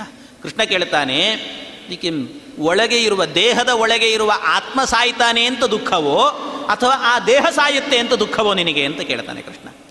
ಆ ಚೇತನ, ಒಳಗಿರುವ ಚೇತನ ಸಾಯುತ್ತೆ ಅಂತ ದುಃಖವೋ, ಅಥವಾ ಇಲ್ಲ ದೇಹವೇ ಸತ್ತು ಹೋಗುತ್ತೆ ಅದಕ್ಕೆ ದುಃಖವು ಅಂದರೆ, ಅದಕ್ಕೆ ಚೇತನ ಸಾಯುತ್ತೆ ಅಂತ ದುಃಖ ಪಡ್ತೇನೆ ಅಂದರೆ, ಅದಕ್ಕೆ ಕೃಷ್ಣ ಹೇಳ್ತಾನೆ, ಅದಕ್ಕೆ ದುಃಖ ಪಡಬೇಕಾಗಿಲ್ಲ. ಪ್ರಜ್ಞಾವಾದಾಂಶ ಭಾಷಸೆ. ನೀನು ದುಃಖ ಪಡಲೇಬೇಕಾಗಿಲ್ಲ. ಯಾಕೆ ಅಂದರೆ, ದೇಹಿನೋಸ್ಮಿನ್ ಯಥಾ ದೇಹ ಕೌಮಾರಂ ಯೌವನಂ ಜರ್. ಇದಕ್ಕೆ ದುಃಖ ಪಡುವಂಥ ಅವಶ್ಯಕತೆಯೇ ಇಲ್ಲ. ಯಾಕೆ ಅಂದರೆ, ಚೇತನ ಇದೆ ಅಲ್ವಾ? ಆ ಚೇತನಕ್ಕೆ ಯಾವತ್ತೂ ಸಾವೇ ಇಲ್ಲ. ಚೇತನ ಆತ್ಮ ಇದ್ದಾನಲ್ಲ ಆತ್ಮನೂ ಕೂಡ ನನ್ನಂತೆ ನಿತ್ಯ ಅಂತ ಹೇಳ್ತಾನೆ ಪರಮಾತ್ಮನಂತೆ ಆತ್ಮನೂ ಕೂಡ ನಿತ್ಯ. ಒಳಗೆ ದೇಹದ ಒಳಗೆ ಇರುವ ಆತ್ಮ ಯಾವತ್ತೂ ಕೂಡ ಅವನಿಗೆ ಸಾವೇ ಇಲ್ಲ. ಅದು ನಿತ್ಯವಾದ ಪದಾರ್ಥ. ಆ ನಿತ್ಯವಾದ ವಸ್ತುವಿಗೆ ನಾಶವೇ ಇಲ್ಲ. ಹಾಗಾಗಿ ನಾಶ ಇಲ್ಲದೆ ಇರುವಂಥ ವಸ್ತುವಿನ ಬಗ್ಗೆ ತಲೆ ಕೆಡಿಸಿಕೊಂಡು ನಾಶ ಆಗುತ್ತೆ ಅಂತ ಭ್ರಮೆಯಿಂದ ಒದ್ದಾಡೋದು ಬೇಕಾಗಿಲ್ಲ ಅಂದ ಕೃಷ್ಣ. ಅದಕ್ಕೋಸ್ಕರ ಒದ್ದಾಡೋದು ಬೇಕಾಗಿಲ್ಲ. ಅದಕ್ಕೆ, ಲ, ಆತ್ಮ ನಿತ್ಯ, ಅದು ಹೇಗೆ ಒಪ್ಪಿಕೊಳ್ಳೋದು? ಅದನ್ನು ಹೇಗೆ ಒಪ್ಪಿಕೊಳ್ಳೋದು ಅಂದರೆ, ಅದಕ್ಕೆ ಕೃಷ್ಣ ಹೇಳ್ತಾನೆ, ನಿತ್ಯ ಹೇಗೆ ಅಂದರೆ, ನೋಡಿ, ಈಗ ಒಬ್ಬ ಆತ್ಮ ಇದ್ದಾನೆ. ಈಗ ಈ ದೇಹದಲ್ಲಿ ಒಬ್ಬ ಆತ್ಮ ಇದ್ದಾನೆ. ಈ ದೇಹದಲ್ಲಿ ಇರುವಂಥ ಆತ್ಮ, ಈಗ ಒಂದು ಸಂಸ್ಕಾರ ಇದೆ ಅವನು ಮುಂದಿನ ಜನ್ಮ ಇನ್ನೊಂದು ಬರುತ್ತೆ. ಇನ್ನೊಂದು ಬಾರಿ ಅವನು ಹುಟ್ಟಿದಾಗ ಅವನಿಗೆ ಇನ್ನೊಂದು ದೇಹ ಬಂತು. ಆ ದೇಹ ಬಂದ ಕೂಡಲೇ ಅವನಿಗಾಗುವಾಗ ನಮಗೆ ಒಂದು ಸಂಸ್ಕಾರ ಇಲ್ಲದೇ ಇದ್ದರೆ ಕೆಲಸ ಮಾಡಲಿಕ್ಕೆ ಬರೋದಿಲ್ಲ ಕೆಲಸ ಮಾಡಲಿಕ್ಕೆ ಬರೋದಿಲ್ಲ ಅಂದರೆ ಸಂಸ್ಕಾರ ಬೇಕು ಅಂದರೆ ಸಂಸ್ಕಾರ ಅಂದರೆ ಅರ್ಥ ಏನು? ಒಂದು ಬೇರೆ ಒಂದು ಸಂಸ್ಕಾರಗಳು ಎಲ್ಲ ಷೋಡಶ ಸಂಸ್ಕಾರಗಳು ಅನ್ನೋದು ಒಂದಿದೆ. ಅದಲ್ಲದೆ ಬೇರೊಂದು ಸಂಸ್ಕಾರ ಇದೆ. ಬೇರೊಂದು ಸಂಸ್ಕಾರ ಅಂದರೆ ಒಳಗಿಂದ ಒಂದು ಸಂಸ್ಕಾರ. ಒಬ್ಬ ಬ್ರಾಹ್ಮಣ ಅಂತಾದರೆ ಅವನಾಗುವಾಗ ಮದ್ಯಪಾನವನ್ನು ಮಾಡಬಾರ್ದು, ಮಾಂಸಾಹಾರವನ್ನು ಮಾಡಬಾರ್ದು. ಇದೆಲ್ಲವೂ ಕೂಡ ಬ್ರಾಹ್ಮಣನ ಕರ್ತವ್ಯ. ಇದು ಸಂಸ್ಕಾರ. ಅವನಿಗೆ ಬೆಳೆಸಿರುವಂಥ ಸಂಸ್ಕಾರ ಅದು. ಯಾವತ್ತೂ ಕೂಡ ಅವನು ತಿನ್ನೋದಿಲ್ಲ ಅದನ್ನು. ಆದರೆ ಇನ್ನು ಕೆಲವರು ಅದನ್ನು ತಿನ್ನುವವರಂತ ಅದಕ್ಕೊಂದು ಬೇರೆಯೇ ಸಂಸ್ಕಾರ. ಹಾಗೆ ಒಂದು ಮಗು ಹುಟ್ಟುತ್ತೆ. ಅಂದರೆ ಇದು ತಿನ್ನಬಾರದು ಎನ್ನುವಂಥದ್ದು ಅವನಿಗೆ ಯಾಕೆ ಭಾವನೆ ಬರುತ್ತೆ ಅಂದರೆ ಅವನಿಗೆ ಕೊಟ್ಟ ಸಂಸ್ಕಾರ. ಹಿಂದೆ ಒಂದು ಸಂಸ್ಕಾರ ಇದೆ. ಇದು ತಿನ್ನೋದ್ರಿಂದ ನನಗೆ ಪಾಪ ಬರುತ್ತೆ. ಇದು ತಿನ್ನಬಾರದು ಅನ್ನುವ ಭಾವ ಯಾಕೆ ಅಂದರೆ ಅವನಿಗೊಂದು ಸಂಸ್ಕಾರ ಇದೆ. ಹಾಗೆ ಒಂದು ಮಗು ಹುಟ್ಟುತ್ತೆ. ಮಗು ಹುಟ್ಟಿದಾಗ ಆ ಮಗು ಹುಟ್ಟಿದ ಕೂಡಲೇ ಮಗುವಿಗೆ ಏನಾದರೂ ಅರ್ಥ ಆಗತ್ತಾ ನಾವು ಹೇಳಿದರೆ, ಹುಟ್ಟಿದ ಕೂಸಿಗೆ. ನಾವೇನು ಹೇಳಿದರೆ ಅರ್ಥ ಆಗತ್ತೆ? ಅದು ಹೇಳ್ತಾ ಹೇಳ್ತಾ ಹೇಳ್ತಾ ಹೇಳ್ತಾ ನಿನ್ನ ಹೆಸರು ಇದು ಅಂತ ಹೇಳಿದಾಗ ಕೊನೆ ಕೇಳಿ ಕೇಳಿ ಕೇಳಿ, ಆ, ಇದು ನನ್ನ ಹೆಸರು ಅಂತ ಗೊತ್ತಾಗತ್ತೆ. ಅಂತೂ ಹುಟ್ಟಿದ ಕೂಸಿಗೇನು ಗೊತ್ತಾಗಲ್ಲ. ಆದರೆ ಹುಟ್ಟಿದ ಕೂಸೇನು ಮಾಡುತ್ತೆ? ತಾಯಿಯ ಎದೆ ಹಾಲನ್ನು ಕುಡಿಯುತ್ತೆ. ಅಂದರೆ ತಾಯಿ ಎದೆ ಹಾಲನ್ನು ಕುಡಿಯುವಾಗ ಅದಕ್ಕೊಂದು ಜ್ಞಾನ ಇದೆ ಹಾಗಾದರೆ. ಏನಂತ? ಓ, ಇದಂ ಅದಿಷ್ಟ ಸಾಧನಂ. ಅಂದರೆ ಈ ತಾಯಿಯ ಎದೆ ಹಾಲನ್ನು ಕುಡಿಯೋದ್ರಿಂದಾಗಿ ನಾನು ತೃಪ್ತನಾಗಿರ್ತೇನೆ, ನಾನು ಜೀವನ ಮಾಡಬಲ್ಲೆ ಎನ್ನುವ ನಂಬಿಕೆ ಅದಕ್ಕಿದೆ ಅಂತ. ಆ ನಂಬಿಕೆ ಹೇಗೆ ಬಂತು? ಇದನ್ನು ನಾನು ಕುಡಿಯಬಹುದು, ಇದನ್ನು ತಿನ್ನು. ಊಟ ಯಾಕೆ ಮಾಡಲ್ಲ ಹಾಗಾದರೆ? ತಾಯಿ ಎದೆ ಹಾಲನ್ನು ಕುಡಿತಾ ಇದೆ. ತಾಯಿ ಎದೆ ಹಾಲನ್ನು ಕುಡಿಬೇಕಾದ್ರೆ ಇದು ನಾನು ತಿನ್ನಬಾರ್ದು, ಇದು ನಾನು ತಿನ್ನಬೇಕು ಅಂದರೆ ಹಿಂದೆ ಒಂದು ಸಂಸ್ಕಾರ ಇರಬೇಕು. ಹಾಗೆ ಹುಟ್ಟಿದ ಕೂಸಿಗೆ ಹಿಂದೆ ಅನ್ನೋದಕ್ಕೆ ಹಿಂದಿನ ಒಂದು ಜನ್ಮ ಇರಲೇಬೇಕಲ್ವಾ? ಇಲ್ಲದೇ ಇದ್ರೆ ಹಿಂದಿನ ಜನ್ಮದಲ್ಲಿ ಅವನು ತಾಯಿಯ ಎದೆ ಹಾಲನ್ನು ಕುಡಿಲಿಲ್ಲ ಅಂದರೆ ಈ ಜನ್ಮದಲ್ಲಿ ಆಗುವಾಗ ತಾಯಿ ಎದೆ ಹಾಲನ್ನು ಕುಡಿಯೋದ್ರಿಂದ ನನಗೆ ಆನಂದ ಆಗುತ್ತೆ. ನನಗೆ ಹೊಟ್ಟೆ ತುಂಬುತ್ತೆ ಎನ್ನುವ ಭಾವ ಇರಲಿಲ್ಲ ಅಂದರೆ ಅದು ಯಾಕೆ ಕುಡಿಲಿಕ್ಕೆ ಹೋಗುತ್ತೆ? ಹಾಗಾಗಿ ಆ ಭಾವ ಇದೆ ಅಂತಾಯಿತು. ಹಾಗಾದರೆ ಹಿಂದೆಯೂ ಕೂಡ ಈ ಆತ್ಮ ಇತ್ತು. ಈಗಲೂ ಆ ಆತ್ಮ ಇದೆ. ಮುಂದೆಯೂ ಆತ್ಮ ಇರುತ್ತೆ. ಹಾಗಾಗಿ ಎಲ್ಲ ಕಾಲದಲ್ಲೂ ಕೂಡ ಆತ್ಮ ಎನ್ನುವನು ನಿತ್ಯನಾಗಿದ್ದಾನೆ. ಆದ್ದರಿಂದಾಗಿ ಆ ಆತ್ಮನಿಗೆ ನಾಶ ಇದೆ ಎನ್ನುವ ಕಾರಣದಿಂದಾಗಿ ದುಃಖ ಪಡುವಂಥ ಅವಶ್ಯಕತೆ ಎನ್ನುವುದು ಇಲ್ಲ ಅಂತ ಕೃಷ್ಣ ಪರಮಾತ್ಮ ಅದಕ್ಕೆ ಉತ್ತರವನ್ನು ಕೊಟ್ಟ. ಅದಕ್ಕೆ ಅವನು ಹೇಳ್ತಾನೆ, ಅರ್ಜುನ, ಅಲ್ಲ, ಸರಿ, ಅವು ಅದೇನೋ ಆತ್ಮನಿತ್ಯ ಅಂತ ಒಪ್ಪಿಕೊಳ್ಳೋಣ. ಆದರೆ ಈ ದೇಹ ಹೋಗುತ್ತಲ್ವ? ದೇಹವೇ ಆತ್ಮ. ದೇಹವೇ ಆತ್ಮ ಅಲ್ಲ. ದೇಹ ಎನ್ನುವುದು ಆತ್ಮ ಅಲ್ಲ. ಯಾಕೆ ಅಂದರೆ ಈ ದೇಹ ಹೋದ ನಂತರವೂ ಕೂಡ ಮುಂದೆ ಇನ್ನೊಂದು ದೇಹ ಬಂದಾಗ ಆತ್ಮ ಇದ್ದಾನೆ. ಅದನ್ನು ನೋಡಿದ್ದೇವೆ. ತಾಯಿ ಮಗು ಹಾಲು ಕುಡಿಯುವಂಥದ್ದು ಅದರಿಂದ ಅದಲ್ಲ. ಅಲ್ಲ, ದೇಹ ನಾಶ ಆಗತ್ತಲ್ಲ. ದೇಹ ನಾಶ ಆಗೋದ್ರಿಂದಲೇ ದುಃಖ ಆಗತ್ತೆ ಅಂತ ಹೇಳಿದರೆ ದೇಹನಾಶಕ್ಕಾಗಿ ದುಃಖ ಪಡುವ ಅಗತ್ಯ ಇಲ್ಲ ಅಂತಾನೆ ಕೃಷ್ಣ. ದೇಹನಾಶಕ್ಕಾಗಿ ದುಃಖ ಪಡಬೇಕಾಗಿಲ್ಲ ಯಾಕೆ ಅಂದರೆ ಆತ್ಮ ಅನ್ನುವವನಿದ್ದಾನಲ್ಲ. ಆತ್ಮನಿಗೆ ಈ ದೇಹ ಎನ್ನುವಂತಹದ್ದು ಅಂಗಿ ಇದ್ದಂತೆ, ಶರ್ಟ್ ಅಷ್ಟೇ. ಒಂದು ಶರ್ಟನ್ನು ಹಾಕ್ಕೊಂಡು ಅದು ಹಳತ್ತು ಆಯಿತು ಅಂದಾಗ ಹಳೆಯದಾಗಿದೆ ಅಂದಾಗ ಅದನ್ನು ತೆಗೆದು ಬಿಸಾಡ್ತೇವೆ ಹೊಸ ತಗೊಳ್ತೇವೆ. ಹೊಸ ತಗೊಂಡಾಗ ಖುಷಿಯೋ ದುಃಖವೋ? ಹೊಸ ಅಂಗಿಯನ್ನು ಕೊಂಡುಕೊಂಡಿದ್ದೇವೆ ಅಂದರೆ ಖುಷಿ ಆಗಬೇಕು. ಅದೇ ರೀತಿಯಲ್ಲಿ ಈ ದೇಹ ಹೊರಟೋಗುತ್ತೆ ಅಂದರೆ ಯಾಕೆ ಅಂದರೆ ಕೊನೆಯ ಕಾಲದಲ್ಲಂತೂ ಎಷ್ಟು ಒದ್ದಾಡಬೇಕು ಈ ದೇಹದಲ್ಲಿ ಇದ್ದುಕೊಂಡು, ಇಂದು ಇದ್ದವರಿಗೆಲ್ಲರಿಗೂ ಕೂಡ ಕಷ್ಟ ಕೊಟ್ಟುಕೊಂಡು, ಮಾಡಿಕೊಂಡು, ವಿಲಿವಿಲಿ ಅಂತ ಒದ್ದಾಡಿಕೊಂಡು, ಯಾಕಪ್ಪ ಬೇಕಿದೆಲ್ಲವೂ ಕೂಡ? ಬೇಡವೇ ಬೇಡ ಅಂತ ಅನಿಸಿಬಿಡುತ್ತೆ. ಯಾವಾಗ ಕರ್ಕೊಂಡು ಹೋಗ್ತೀವೋ ಅಂತ ಅನಿಸ್ತಾ ಇರುತ್ತೆ. ಆದ್ದರಿಂದಾಗಿ ಈ ದೇಹ ಎನ್ನುವಂಥದ್ದು ಶಾಶ್ವತ ಅಲ್ಲ. ಅದು ಹೊರಟೋಗಲಿ. ಆದರೆ ಇನ್ನೊಂದು ದೇಹ ಸಿಗುತ್ತೆ ಅಂತ ಖುಷಿ ಪಡಬೇಕು, ದುಃಖ ಪಡಬೇಕಾಗಿಲ್ಲ ಅಂತಾನೆ ಕೃಷ್ಣ. ಅದಕ್ಕೆ ಹೇಳಿದರೆ, ಅವನು ಹೇಳಿದ ಹೌದು ಕೃಷ್ಣ, ನೀನು ಹೇಳಿದಂತೆ ಒಪ್ಪಿಕೊಳ್ಳುತ್ತೇನೆ. ಆದರೆ ಆ ದುಃಖ ಪಡಬಾರದು ಅಂದೆ. ಆದರೆ ದುಃಖ ಆಗುತ್ತೆ, ದೇಹ ಎನ್ನುವುದು ಹೊರಟು ಹೋಗಲಿ ಹೊಸ ದೇಹ ಬರುತ್ತೆ ಅಂತ ಸಂತೋಷ ಇರಲಿ. ಆದರೆ ಈಗ ಯಾವ ದೇಹ ಇದೆ? ಆ ದೇಹದಲ್ಲಿ, ಆ ದೇಹದ ಜೊತೆಗೆ, ಅಂದರೆ ಭೀಷ್ಮಾಚಾರ್ಯ ದೇಹ ಇದೆ. ಆ ಭೀಷ್ಮಾಚಾರ್ಯ ದೇಹದ ಬಳಿಗೆ ಹೋಗಿ ನಾನು ಸಂಪರ್ಕ ಮಾಡಿ ಮಾತನಾಡಿದಾಗ ಅದೊಂದು ಆನಂದ ಆಗ್ತಾ ಇದೆ. ಆ ಆನಂದ ಎನ್ನುವುದು ಹೊರಟು ಹೋಗುತ್ತಲ್ಲ ನನಗೆ. ಅದರಿಂದ ದುಃಖ ಆಗ್ತಾ ಇದೆ ನನಗೆ. ಆ ದೇಹ ಹೋಯಿತು ಅಂದರೆ, ಆ ದೇಹ ನಾಶ ಆಯಿತು ಅಂದರೆ, ಭೀಷ್ಮಾಚಾರ್ಯ ಇಲ್ಲ. ಭೀಷ್ಮಾಚಾರ್ಯ ಇಲ್ಲ ಅಂತ ಆದರೆ ಅವರ ಜೊತೆಗೆ ಮಾತು ವ್ಯವಹಾರಗಳಿಲ್ಲ. ಇಲ್ಲ ಅಂದರೆ ನನಗೆ ದುಃಖ ಆಗುತ್ತೆ. ಹಾಗಾಗಿ ಆ ದುಃಖ ನನಗೆ, ನನ್ನ ಆನಂದ ಹೊರಟೋಗುತ್ತೆ ಅನ್ನುವ ದುಃಖ ಇದೆ ನನಗೆ ಅಂದರೆ, ಅದಕ್ಕೆ ಕೃಷ್ಣ ಹೇಳ್ತಾನೆ, ಹಾಗಾದರೆ ದೇಹ ಹೊರಟೋಯಿತು ಅಂತ ದುಃಖ ಅಲ್ಲ ನಿನಗೆ. ನಿನಗೆ ದೇಹ ಹೋಗ್ತಾ ಇದೆ ಅನ್ನೋ ದುಃಖ ಅಲ್ಲ. ಆ ದೇಹದ ಮೇಲಿನ ಅಭಿಮಾನದಿಂದಾಗಿ ದುಃಖ ಅಂತಾನೆ ಕೃಷ್ಣ. ದೇಹದ ಮೇಲೆ ನಿನಗೆ ಅಭಿಮಾನ. ಆ ಅಭಿಮಾನದಿಂದಾಗಿ ದುಃಖ. ಈಗ ಪಕ್ಕದ ಮನೆಯಲ್ಲಿ ಯಾರೋ ಹೋದರು ಅಂದರೆ ನಾವು ದುಃಖ ಪಡೋದಿಲ್ಲ ಆದರೆ ನಮ್ಮ ಮನೆಯಲ್ಲಿ ಯಾರಾದರೂ ಹೋದರೆ, ಅಯ್ಯೋ, ಹೋದ್ರಲ್ಲ ಅಂತ ದುಃಖ ಪಡುತ್ತೆ. ಯಾಕೆ ಅಂದರೆ, ಇವನು ನನ್ನ ಅಜ್ಜ, ಇವನು ನನ್ನ ಅಜ್ಜಿ. ಈ ರೀತಿಯಲ್ಲಿ ಇವಳು ಅಜ್ಜಿ, ಇವಳು ಅಜ್ಜಿವನು ಅಜ್ಜ ಎನ್ನುವಂಥ ಭಾವ. ಇದು ನನ್ನದ್ದು ಎನ್ನುವ ಭಾವ ಇದೆ. ಅಂದರೆ ಅಭಿಮಾನ ಇದೆ. ಈ ಅಭಿಮಾನ ಇರೋದರಿಂದಾಗಿ ನಿನಗೆ ದುಃಖ ಆಗತ್ತೆ. ಈ ಅಭಿಮಾನವನ್ನು ಬಿಟ್ಟಿ ಅಂತಾದರೆ ದುಃಖ ಇಲ್ಲ. ಹಾಗಾಗಿ ಅಭಿಮಾನವನ್ನೇ, ಅಭಿಮಾನವೇ ದುಃಖಕ್ಕೆ ಕಾರಣವಾಗಿದೆ ಅಷ್ಟೇ. ಹಾಗಾಗಿ ಅಭಿಮಾನ ಬಿಟ್ಬಿಡು ಅಂತ ಹೇಳ್ತಾನೆ ಕೃಷ್ಣ. ಅಭಿಮಾನ ಹೊರಟೋಯಿತು ಅಂದರೆ ದುಃಖ ಆಗೋದಿಲ್ಲ. ಅದರಿಂದ ದುಃಖ ಪಡಬೇಕಾಗಿಲ್ಲ ಅಂತ ಕೃಷ್ಣ ಹೇಳಿದ.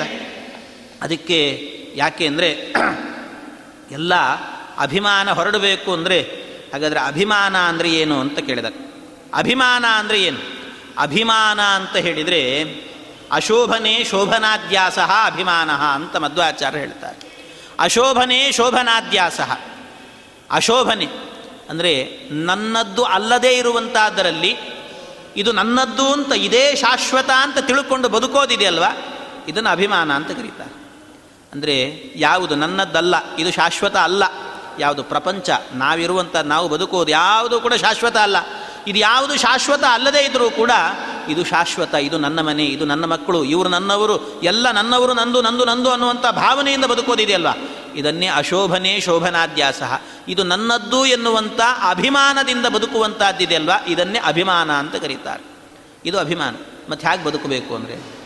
ಯಾವಾಗಲೂ ಹೇಗೆ ಬದುಕಬೇಕು ಅಂದರೆ, ನಿರಭಿಮಾನಿಗಳಾಗಿ ಬದುಕು. ನಿರಭಿಮಾನಿಗಳಾಗಿ ಬದುಕೋದಂದ್ರೆ ಏನು ಅಭಿಮಾನವಿರಬಾರ್ದು ಅಂದರೆ ಅದೊಂದು ಬದುಕ ಅಂತ ಕೇಳಿದರೆ ಇಲ್ಲ, ಬದುಕಂತೆ, ಅದು ಒಂದು. ಯಾವ ರೀತಿ ಅಂದರೆ, ನಿರಭಿಮಾನದ ಬದುಕು ಅಂದರೆ, ಏನು ಕರ್ಮಗಳನ್ನು ಮಾಡಿದರೂ ಕೂಡ, ಇದೆಲ್ಲವೂ ಕೂಡ ಹರಿಪ್ರೀತಿಗಾಗಿ ಮಾಡುವಂತಹದ್ದು. ಎಲ್ಲವೂ ಕೂಡ ಮಾಡಿಸ್ತಾ ಇರೋದು, ಹರಿಯೇ ಮಾಡಿಸ್ತಾ ಇರೋದು. ಎಲ್ಲ ಭಗವಂತನಿಂದಲೇ ನಾಹಂಕರ್ತ ಹರಿಕರ್ತ, ತತ್ಪೂಜಾ, ಕರ್ಮಚಾಕಿಲಂ, ಎಲ್ಲವೂ ಕೂಡ ಅವನಿಂದಲೇ ನಡೆಯುವಂತಹದ್ದು ಎನ್ನುವ ಭಾವ ಇದೆ ಅಲ್ವಾ?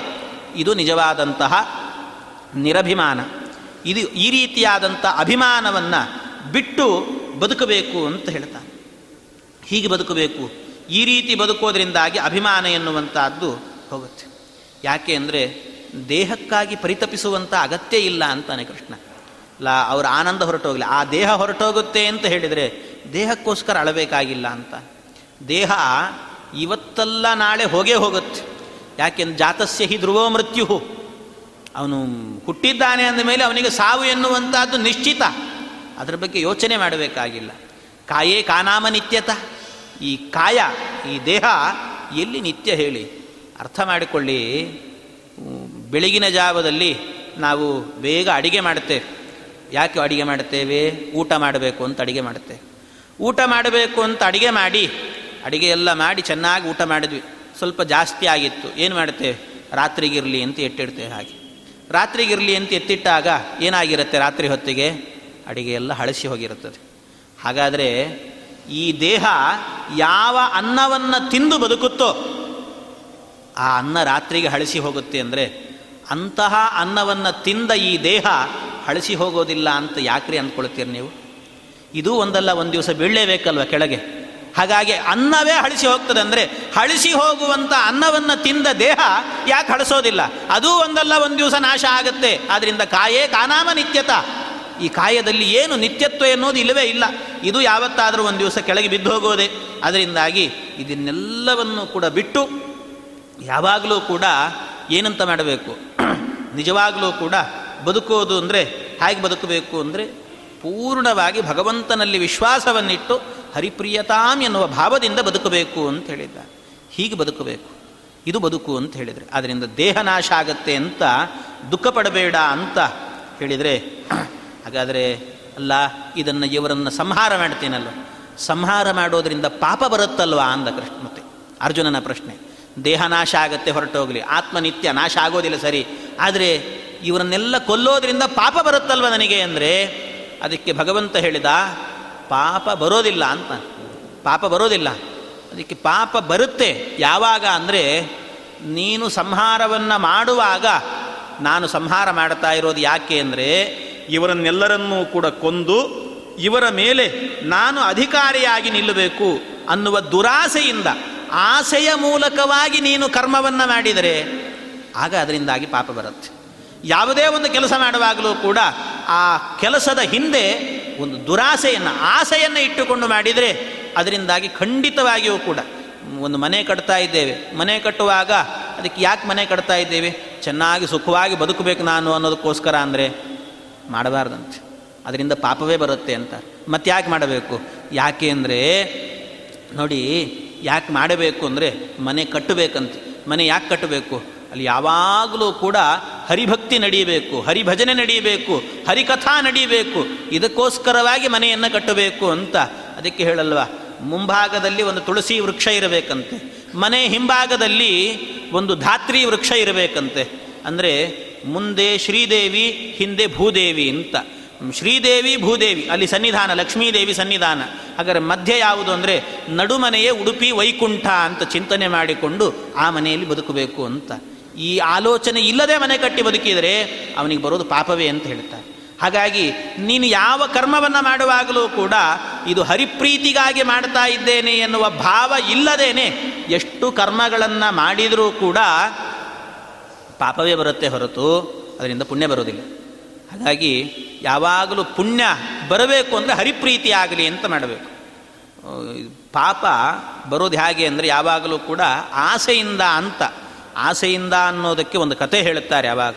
ಏನು ಅಂದರೆ ಒಬ್ಬ ಪಂಡಿತರಿದ್ರಂತೆ ಒಬ್ಬ ಪಂಡಿತರು ಅವರು ಯೋಚನೆ ಮಾಡಿದ್ರಂತೆ. ಪಾಪಕ್ಕೆ ಮೂಲ ಯಾವುದು ಅಂತ. ಪಾಪ ಬರ್ತದೆ, ಪಾಪಕ್ಕೆ ಮೂಲ ಯಾವುದು? ಅಂದರೆ ಪಾಪಕ್ಕೆ ಕಾರಣವಾದದ್ದು ಯಾವುದು ಅಂತ ಅವರೊಂದು ರಿಸರ್ಚ್ ಮಾಡಲಿಕ್ಕೆ ಹೊರಟ್ರಂತೆ, ಸಂಶೋಧನೆ. ಸಂಶೋಧನೆ ಮಾಡಲಿಕ್ಕೆ ಅಂತ ಹೊರಟರು? ದೊಡ್ಡ ರಿಸರ್ಚ್ ನಡೆಸಿದರು. ಎಲ್ಲ ಕಡೆ ಓಡಾಡಿದ್ರಂತೆ, ಕಂಡು ಕಂಡವರನ್ನೆಲ್ಲ ಕೇಳುತ್ತಿದ್ರು. ಪಾಪಕ್ಕೆ ಮೂಲ ಯಾವುದು, ಪಾಪಕ್ಕೆ ಮೂಲ ಯಾವುದು ಅಂತ ಕೇಳಿದ್ರಂತೆ. ಅದಕ್ಕೆ ಯಾರು ಸರಿಯಾಗಿ ಉತ್ತರ ಹೇಳಲಿಲ್ಲ. ಕೊನೆಗೆ ಅದು ಮನಸ್ಸಮಾಧಾನ ಅಂತ ಅದಕ್ಕೆ ಕೊನೆಗೆ ಯಾರೋ ಒಬ್ಬ ವೇಶ್ಯಾಸ್ತ್ರೀ ಸಿಕ್ಕಳಂತೆ. ವೇಶ್ಯಾಸ್ತ್ರೀ ಸಿಕ್ಕು ಹೇಳಿದ್ಲಂತೆ ಅದಕ್ಕೆ ಪಾಪಕ್ಕೆ ಮೂಲ ಯಾವುದು ಅಂತ ನಾನು ಹೇಳ್ತೇನೆ ಬನ್ನಿ ಅಂದ್ರಂತೆ ಪಂಡಿತರನ್ನು. ನಾನು ಹೇಳ್ತೇನೆ ಎಂದಾಗ, ಅದಕ್ಕೆ ಸರಿ ಅಂತ ಪಾಪ ಹೋದ್ನಂತೆ. ಜೊತೆಗೆ ಹೋದಾಗ ಮನೆಗೆ ಕರ್ಕೊಂಡು ಹೋದ್ಲಂತೆ. ಮನೆಗೆ ಕರ್ಕೊಂಡು ಹೋಗಿ ಹೇಳಿದ್ಲಂತೆ, ಅದಕ್ಕೆ ಏನಿಲ್ಲ, ಪಾಪಕ್ಕೆ ಮೂಲ ಯಾವುದು ಅಂತ ನಾನು ಹೇಳ್ತೇನೆ. ಆದರೆ ಹೇಳಬೇಕು ಅಂತ ಆದರೆ ಒಂದು ಕಂಡೀಷನ್ ಒಂದಂತೆ ಏನು? ಅದಕ್ಕೆ ನಮ್ಮ ಮನೇಲಿ ಊಟ ಮಾಡಬೇಕು ಅಂದಂತೆ ನಮ್ಮ ಮನೇಲಿ ಊಟ ಮಾಡಬೇಕು. ಅದಕ್ಕೆ ಪಂಡಿತರು ಹೇಳಿದ್ರಂತೆ, ಅಯ್ಯೋ ಅದು ಸಾಧ್ಯ ಇಲ್ಲ. ನಾನು ನಿತ್ಯ ಮಡಿವಂತ ನಾನು, ಶುದ್ಧವಾದ ಮಡಿಯಲ್ಲಿ ಊಟಕ್ಕೆ ಕೂತ್ಕೊಳ್ಳುತ್ತೇನೆ, ಅದು ಮಡಿಯಲ್ಲೇ ಅಡಿಗೆ ಆಗಬೇಕು ಇಲ್ಲದೇ ಇದ್ದರೆ ನಾನು ಊಟ ಮಾಡೋದೇ ಇಲ್ಲ. ಹಾಗಾಗಿ ನಾನು ಇಲ್ಲೇ, ಇಲ್ಲೆಲ್ಲ ಊಟ ಮಾಡಲಿಕ್ಕೆ ಆಗೋದಿಲ್ಲ.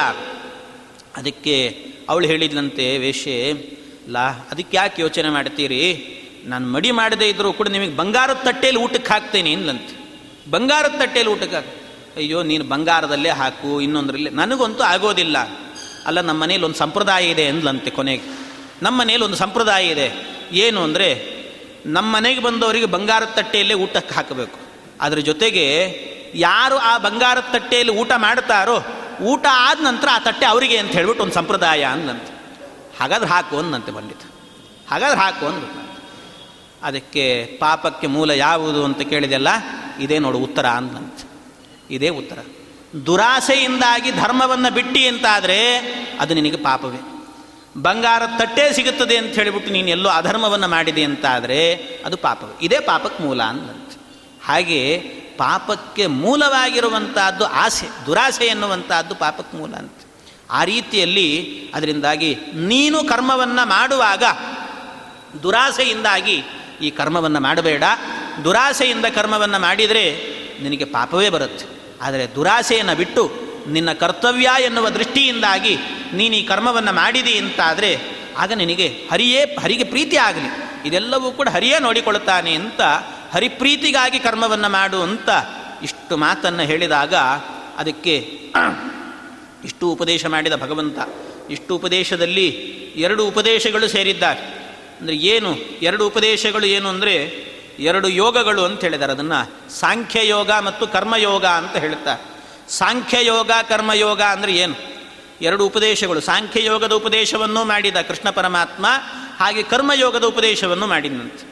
ಏನು ಸಾಂಖ್ಯಯೋಗ ಅಂದರೆ ಅರ್ಥ ಏನು ಅಂದರೆ, ಸಾಂಖ್ಯಯೋಗ ಅಂದರೆ ಯಾವುದನ್ನಾದರೂ ಕೂಡ ತಿಳಿಬೇಕು ಅಂತ. ತಿಳಿದುಕೊಳ್ಳೋದಿದೆಯಲ್ವ? ಇದು ಸಾಂಖ್ಯಯೋಗ. ಜ್ಞಾನ. ಅದನ್ನು ಪಡೆದುಕೊಳ್ಳೋದು. ಆತ್ಮ ಸಾಯ್ತಾನೆ ಅಂತ ಅಂದುಕೊಳ್ಳೋದು, ಇಲ್ಲ ಆತ್ಮ ನಿತ್ಯನೋ ಅನಿತ್ಯನೋ ಅದರ ವಿಚಾರ ಮಾಡೋದು, ಅವನು ನಿತ್ಯ ಅಂತ ತೀರ್ಮಾನ ಮಾಡಿಕೊಳ್ಳೋದು, ದೇಹ ಎನ್ನುವುದು ಶಾಶ್ವತ ಅಲ್ಲ ಅಂತ ತಿಳ್ಕೊಳ್ಳೋದು, ಇದೆಲ್ಲ ಇದೆಲ್ವ ಇದನ್ನು ಸಾಂಖ್ಯಯೋಗ ಅಂತ ಕರೆದಿದ್ದಾರೆ.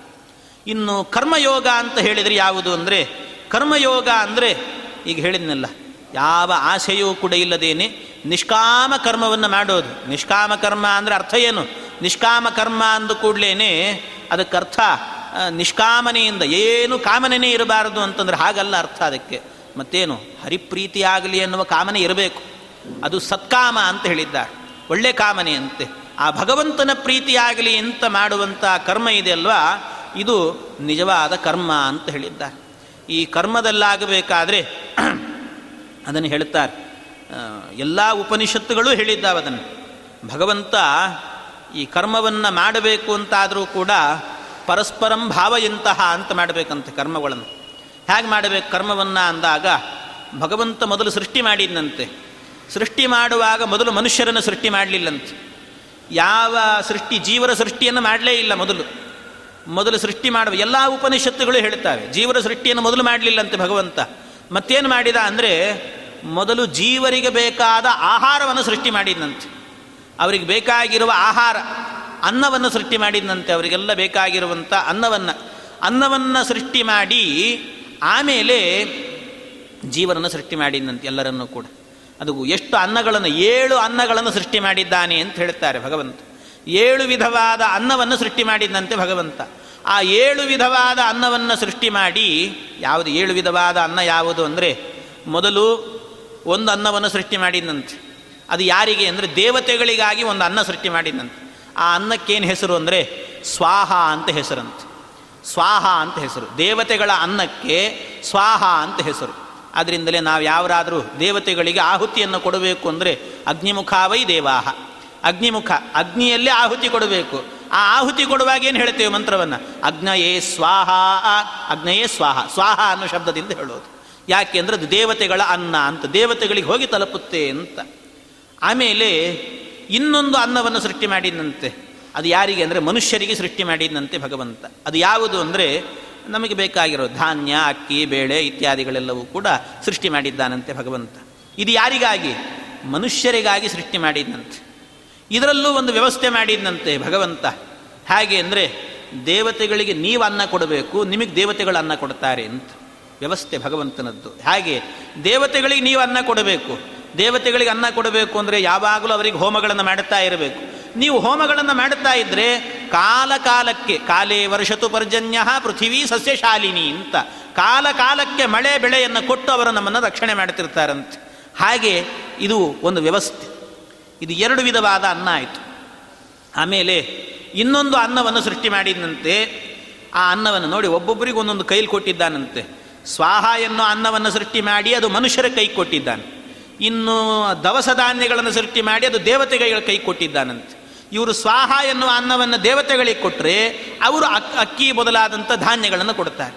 ಹಾಗೆ ಇನ್ನೊಂದು ಅನ್ನವನ್ನು ಸೃಷ್ಟಿ ಮಾಡಿದ್ದಾನೆ ಭಗವಂತ. ಆ ಇನ್ನೊಂದು ಅನ್ನ ಯಾವುದು ಅಂದರೆ ಹಾಲು ಎನ್ನುವ ಅನ್ನವನ್ನು ಸೃಷ್ಟಿ ಮಾಡಿದ್ನಂತೆ. ಅದು ಯಾರಿಗೆ ಅಂದರೆ ಮಗುವಿಗೋಸ್ಕರ ಸೃಷ್ಟಿ ಮಾಡಿದ್ನಂತೆ.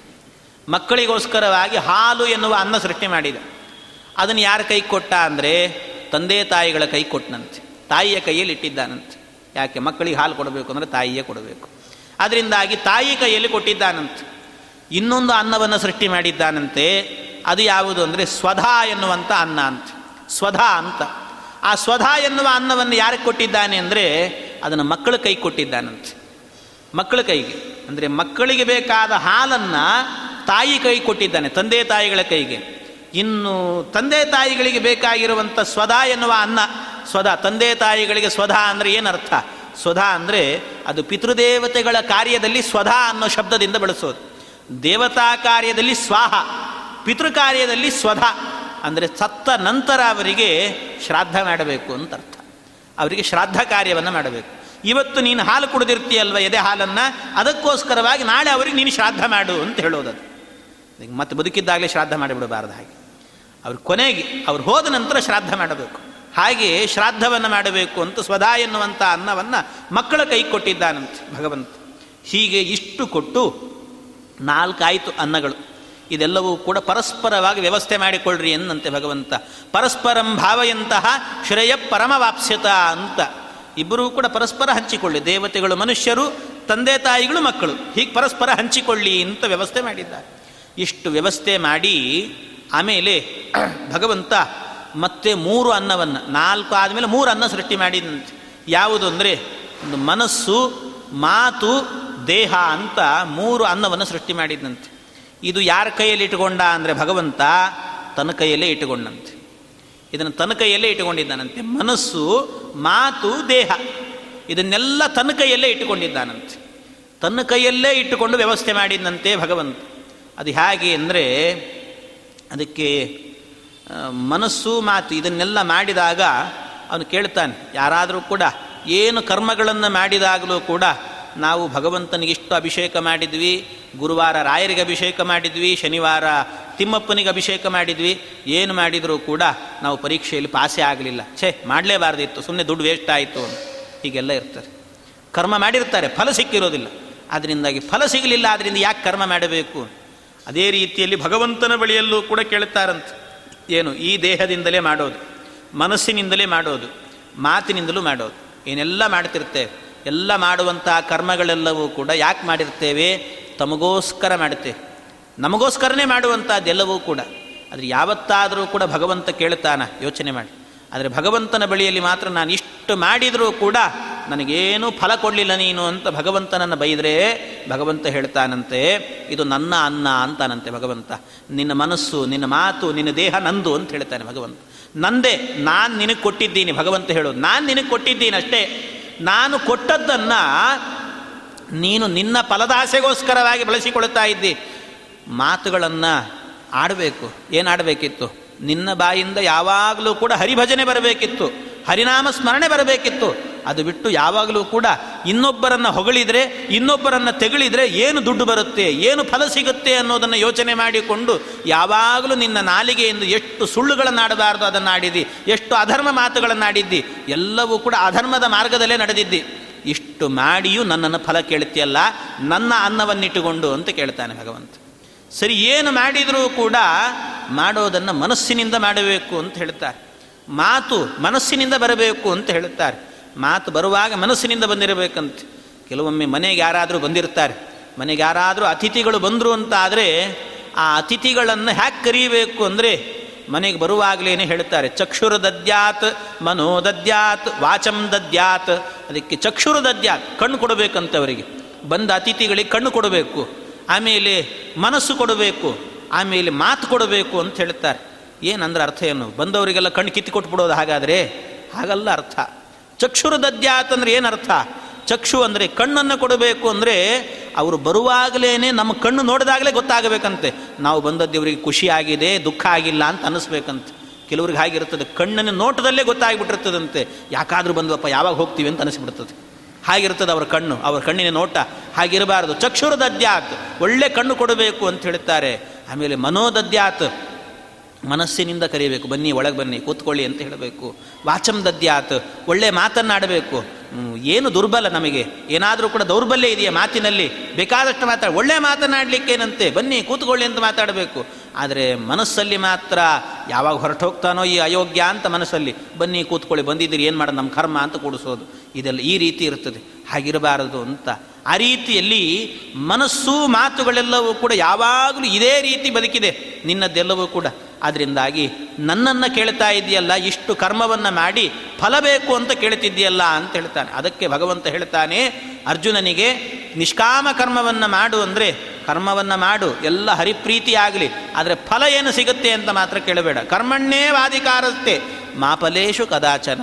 ಯಾವತ್ತೂ ಕೂಡ ಫಲ ಏನು ಸಿಗುತ್ತೆ ಅಂತ ಯೋಚನೆ ಫಲ ಏನು ಸಿಗುತ್ತೆ ಅಂತ ಯೋಚನೆ ಮಾಡಬೇಡ ಅಂದರೆ ಅರ್ಥ ಏನು ಅಂದರೆ ಅದಕ್ಕೆ ಅದಕ್ಕೆ ಅರ್ಥ ಏನು ಅಂದರೆ ಇಷ್ಟೇ. ನಮಗೆ ಅದು ಫಲ, ಮೋಕ್ಷವೇ ಫಲ ಅಂತ ಅರ್ಥ. ಹರಿಪ್ರೀತಿ ಆಗಲಿ ಅಂತ ಮಾಡಿದರೆ ಅದು ಮೋಕ್ಷವೇ ಸಿಗುತ್ತೆ ಅಂತ ನಿಶ್ಚಿತ. ಅದು ನಿಜವಾದ ಫಲ.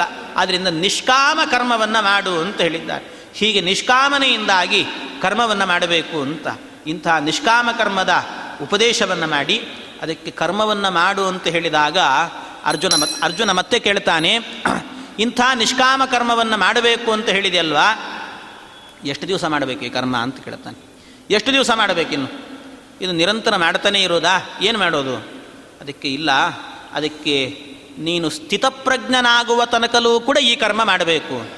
ಸ್ಥಿತಪ್ರಜ್ಞನಾಗಬೇಕು. ಆ ಸ್ಥಿತಪ್ರಜ್ಞನಾಗುವ ತನಕ ಈ ಕರ್ಮ ಮಾಡಬೇಕು ಅಂದರೆ ಅರ್ಥ ಏನು ಅಂದರೆ, ಸ್ಥಿತಪ್ರಜ್ಞ ಆಗಬೇಕು ಅಂದರೆ ನಮ್ಮ ಬುದ್ಧಿ ಭಗವಂತನಲ್ಲಿ ಸ್ಥಿತವಾಗಬೇಕು. ಸ್ಥಿತಪ್ರಜ್ಞ ಅಂತ ಹೇಳಿದರೆ ಎಲ್ಲ ಯಮ, ನಿಯಮ, ಆಸನ, ಪ್ರಾಣಾಯಾಮ ಅಂತೆಲ್ಲ ಅಷ್ಟಾಂಗ ಯೋಗ ಇದೆ. ಅದರಲ್ಲಿ ಒಂದು ಸಮಾಧಿ ಅಂತ ಒಂದು ಸ್ಥಿತಿ ಇದೆ. ಆ ಸಮಾಧಿ ಎನ್ನುವ ಸ್ಥಿತಿಗೆ ಹೋದಾಗ ಅಲ್ಲಿ ಏನಾಗುತ್ತವಾಗಿ ಭಗವಂತನ ಕಡೆಗೆ ಮನಸ್ಸು ಹೋಗಿರ್ತದಂತೆ. ಆ ಸಮಾಧಿ ಸ್ಥಿತಿಯಲ್ಲಿ ಕರ್ಮ ಇಲ್ಲ.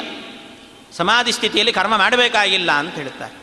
ಆ ಸಮಾಧಿ ಸ್ಥಿತಿಯಲ್ಲಿ ಭಗವಂತನ ಅನನ್ಯವಾದ ಚಿಂತನೆ ಮಾಡ್ತಾ ಇದ್ದರೆ ಆ ಚಿಂತನೆಗೆ ಒಳಪಟ್ಟಾಗ ಯಾವುದೇ ರೀತಿಯಾದ ಕರ್ಮದ ಲೇಪ ಎನ್ನುವುದಿಲ್ಲ ಅವನಿಗೆ. ಕರ್ಮ ಮಾಡಬೇಕು ಅಂತಿಲ್ಲ. ಹಾಗಾಗಿ ಆ ಸ್ಥಿತಿಗೆ ಹೋಗಬೇಕು ಅಂದರೆ ನಿರಂತರವಾಗಿ ಭಗವಂತನನ್ನೇ ಅನುಸಂಧಾನ ಮಾಡಬೇಕು, ಭಗವಂತನ ಗುಣಗಾನವನ್ನು ಮಾಡಬೇಕು, ಅದರಲ್ಲೊಂದು ಆನಂದವನ್ನು ಕಾಣಬೇಕು. ವ್ಯಾವೃತ್ತ ಚಕ್ಷುಹು ಅಂತ ಹೇಳುತ್ತೆ ಉಪನಿಷತ್ತು. ವ್ಯಾವೃತ್ತ ಚಕ್ಷುಹು ಅಂದರೆ ಒಳಗೆ ಹೃದಯ ಕಮನದಲ್ಲಿ ಭಗವಂತ ಬಂದು ಕೂತ್ಕೊಳ್ಬೇಕಂತೆ. ಅವನನ್ನು ಕೂಡಿಸಿಕೊಂಡು ನಮ್ಮ ಎರಡು ಕಣ್ಣಿನ ಗುಡ್ಡೆಗಳು ಕೂಡ ಒಳಗೆ ಬರ್ರನೆ ತಿರುಗಬೇಕಂತೆ. ಒಳಗೆ ತಿರುಗಿಕೊಂಡು ಒಳಗಿರುವ ಭಗವಂತನನ್ನು ಕಾಣಬೇಕಂತೆ. ಅಂತಹ ಸ್ಥಿತಿಗೆ ಹೋಗಬೇಕು. ಇದನ್ನು ಸಮಾಧಿ ಸ್ಥಿತಿ ಅಂತ ಕರೀತಾರೆ. ಅದನ್ನು ವ್ಯಾಸತೀರ್ಥರು ಕೂಡ ಧ್ಯಾನಂ ನಿಶ್ಚಿತ ತತ್ವಸ್ಯ ಅಂತ ಹೇಳ್ತಾರೆ ಉಪಾಧಿ ಖಂಡದಲ್ಲಿ. ಅದನ್ನು ಧ್ಯಾನ ಮಾಡಬೇಕು ಆ ಸ್ಥಿತಿಗೂ. ನಿಶ್ಚಿತ ತತ್ವ, ತತ್ವವನ್ನು ಪೂರ್ಣ ನಿಶ್ಚಯ ಮಾಡಿಕೊಂಡು ಒಳಗೆ ಹೋಗಿ ನೋಡಬೇಕು ಅಂತ ಹೇಳಿದ್ದಾರೆ. ಆ ಸ್ಥಿತಿಗೆ ಹೋಗಿ ನೋಡಿದಾಗ ಅದು ಸ್ಥಿತಪ್ರಜ್ಞ ಅವನಿಗೆ ಕರ್ಮದ ಲೇಪ ಇಲ್ಲ. ಶಮೀಕ ಮಹರ್ಷಿಗಳು ಕೂತಿದ್ರು. ಅವ್ರು ಯಾವಾಗ ಏನು ಮಾಡ್ತಾ ಇದ್ರು? ಸಮಾಧಿ ಸ್ಥಿತಿಯಲ್ಲಿದ್ದರು ಅವರು. ಅವ್ರಿಗೆ ಕರ್ಮ ಮಾಡಬೇಕು ಅಂತಿಲ್ಲ. ಪರೀಕ್ಷಿತ ಬಂದು ಕೇಳಿದ, ನೀರು ಕೊಡು ಅಂತ ಕೇಳಿದ, ನೀರು ಕೊಡಬೇಕು ಅಂತಿಲ್ಲ. ಅವರು ತಪ್ಪು ಮಾಡಲಿಲ್ಲ ಅವಾಗ. ಯಾಕೆಂದರೆ ಸಮಾಧಿ ಸ್ಥಿತಿಯಲ್ಲಿದ್ದರು ರುದ್ರದೇವರು ಯಜ್ಞದಲ್ಲಿ ಆಗಬೇಕಾದ್ರೆ ಅವರು ಭಗವಂತನನ್ನು ನಿರಂತರವಾಗಿ ಚಿಂತನೆ ಮಾಡ್ತಾ ಇದ್ರು. ಅವರು ಮಾವ ಬಂದರು, ದಕ್ಷ ಪ್ರಜಾಪತಿಗಳು ಅಂತ ಎದ್ದು ನಿಂತು ನಮಸ್ಕಾರ ಮಾಡಬೇಕು ಅಂತಿಲ್ಲ. ಯಾಕೆ? ಸಮಾಧಿ ಸ್ಥಿತಿಯಲ್ಲಿದ್ದರು ಅದರಿಂದ ಸಮಾಧಿ ಸ್ಥಿತಿಯಲ್ಲಿರುವಾಗ ಅವರಿಗೆ ಕರ್ಮ ಎನ್ನುವುದು ಇಲ್ಲ. ಅದರಿಂದ ಕರ್ಮ ಎಲ್ಲಿ ತನಕ ಮಾಡಬೇಕು ಅಂದರೆ ಸಮಾಧಿ ಸ್ಥಿತಿಗೆ ಹೋಗುವ ತನಕಲೂ ಕೂಡ ಆ ಕರ್ಮವನ್ನು ಮಾಡಬೇಕು. ಆದರೆ ಸಮಾಧಿ ಸ್ಥಿತಿಯಿಂದ ಮೇಲೆದ್ದು ಬಂದ ನಂತರ ಮತ್ತೆ ಕರ್ಮ ಆರಂಭ ಮಾಡಬೇಕು. ಇದು ನಿಜವಾದಂತಹ ಕರ್ಮ. ಹೀಗೆ ಕರ್ಮವನ್ನು ಯಾವಾಗ ಮಾಡಬೇಕು, ಹೇಗೆ ಮಾಡಬೇಕು, ನಿಷ್ಕಾಮ ಕರ್ಮವನ್ನು ಮಾಡಬೇಕು ಅನ್ನೋದನ್ನು ತಿಳಿದುಕೊಂಡು ಮಾಡಬೇಕು ಅಂತ ಈ ರೀತಿಯಲ್ಲಿ ಭಗವಂತ ಸಾಂಖ್ಯಯೋಗ ಮತ್ತು ಅದರ ಜೊತೆಗೆ ಕರ್ಮಯೋಗ ಎರಡು ಯೋಗಗಳನ್ನು ಕೂಡ ಉಪದೇಶ ಮಾಡಿದ್ದಾನೆ. ಇಷ್ಟು ಉಪದೇಶ ಮಾಡಿದಾಗ ಅದಕ್ಕೆ ಭಗವಂತನ ಬಳಿಯಲ್ಲಿ ಮತ್ತೆ ಕೇಳ್ತಾನೆ, ಅಲ್ಲ, ಇಷ್ಟು ಕರ್ಮಗಳನ್ನು ಮಾಡ್ತೇವಲ್ಲ, ಕರ್ಮಗಳಿಂದಾಗಿ ಕರ್ಮಣ ಬದ್ಧತೆ ಜಂತುಹು ಅಂತಿದೆ. ಕರ್ಮದಿಂದಾಗಿ ಬಂಧನಕ್ಕೊಳಗಾಗ್ತೇವೆ ಅಂತ ಹೇಳಿದ್ದಾರೆ. ಏನು ಕರ್ಮ ಮಾಡಿದರೂ ಏನೋ ಒಂದು ಬಂಧನಕ್ಕೊಳಗಾಗ್ತೇವಲ್ಲ ಅಂದರೆ ಅದಕ್ಕೆ ಭಗವಂತ ಹೇಳಿದ, ನಿಷ್ಕಾಮ ಕರ್ಮದಿಂದ ಬಂಧನಕ್ಕೊಳಗಾಗೋದಿಲ್ಲ. ಹರಿಪ್ರೀತಿಯಿಂದ ಮಾಡಿದಂಥ ಕರ್ಮದಿಂದಾಗಿ, ಅದಕ್ಕೆ ಮೋಕ್ಷಕ್ಕೆ ಹೆಸರೇನು ಅಂದರೆ ನೈಷ್ಕರ್ಮ್ಯ ಅಂತಲೇ ಮೋಕ್ಷಕ್ಕೆ ಇನ್ನೊಂದು ಹೆಸರು. ಅಂದರೆ ಯಾರು ನಿಷ್ಕಾಮನೆಯಿಂದ ಕರ್ಮವನ್ನು ಮಾಡಿರ್ತಾರೋ ಅವರಿಗಾಗಬೇಕಾದ್ರೆ ಯಾವುದೇ ರೀತಿಯಾಗಿರುವಂತಹ ಬಂಧನ ಎನ್ನುವುದು ಆಗೋದಿಲ್ಲ. ಅದರಿಂದ ಆ ದೃಷ್ಟಿಯಿಂದಾಗಿ ಕರ್ಮವನ್ನು ಮಾಡುವಾಗ ನಿಷ್ಕಾಮನೆಯಿಂದ ಕರ್ಮವನ್ನು ಮಾಡು ಅಂತ ಹೇಳಿದ್ದಾರೆ. ಹೀಗೆ ಭಗವಂತ ಸಾಂಖ್ಯಯೋಗ ಮತ್ತು ಕರ್ಮಯೋಗದ ಉಪದೇಶವನ್ನು ಮಾಡಿ ಮುಂದೆ ಇನ್ನೂ ಕೆಲವು ಪ್ರಶ್ನೆಗಳನ್ನು ಮಾಡ್ತಾನೆ ಅರ್ಜುನ. ಅದಕ್ಕೆ ಮುಂದೆ ಒಂದು ಜಗಚ್ಚಕ್ರದ ನಿರೂಪಣೆಯನ್ನು ಮಾಡ್ತಾನೆ ಭಗವಂತ. ಜಗಚ್ಚಕ್ರದ ನಿರೂಪಣೆಯನ್ನು ಮಾಡಿ ಆ ಚಕ್ರದ ನಿರೂಪಣೆಯಿಂದಾಗಿ ಅವನಿಗೆ ಉತ್ತರವನ್ನು ಕೊಡ್ತಾನೆ. ಆ ಉತ್ತರದ ಭಾಗವನ್ನು ಮತ್ತೆ ನಾಳೆ ದಿವಸ ಸೇರಿದಾಗ ನೋಡೋಣ ಅಂತ ಹೇಳ್ತಾ ಇಂದಿನ ಉಪನ್ಯಾಸ ಶ್ರೀಕೃಷ್ಣಾರ್ಪಣಮಸ್ತು.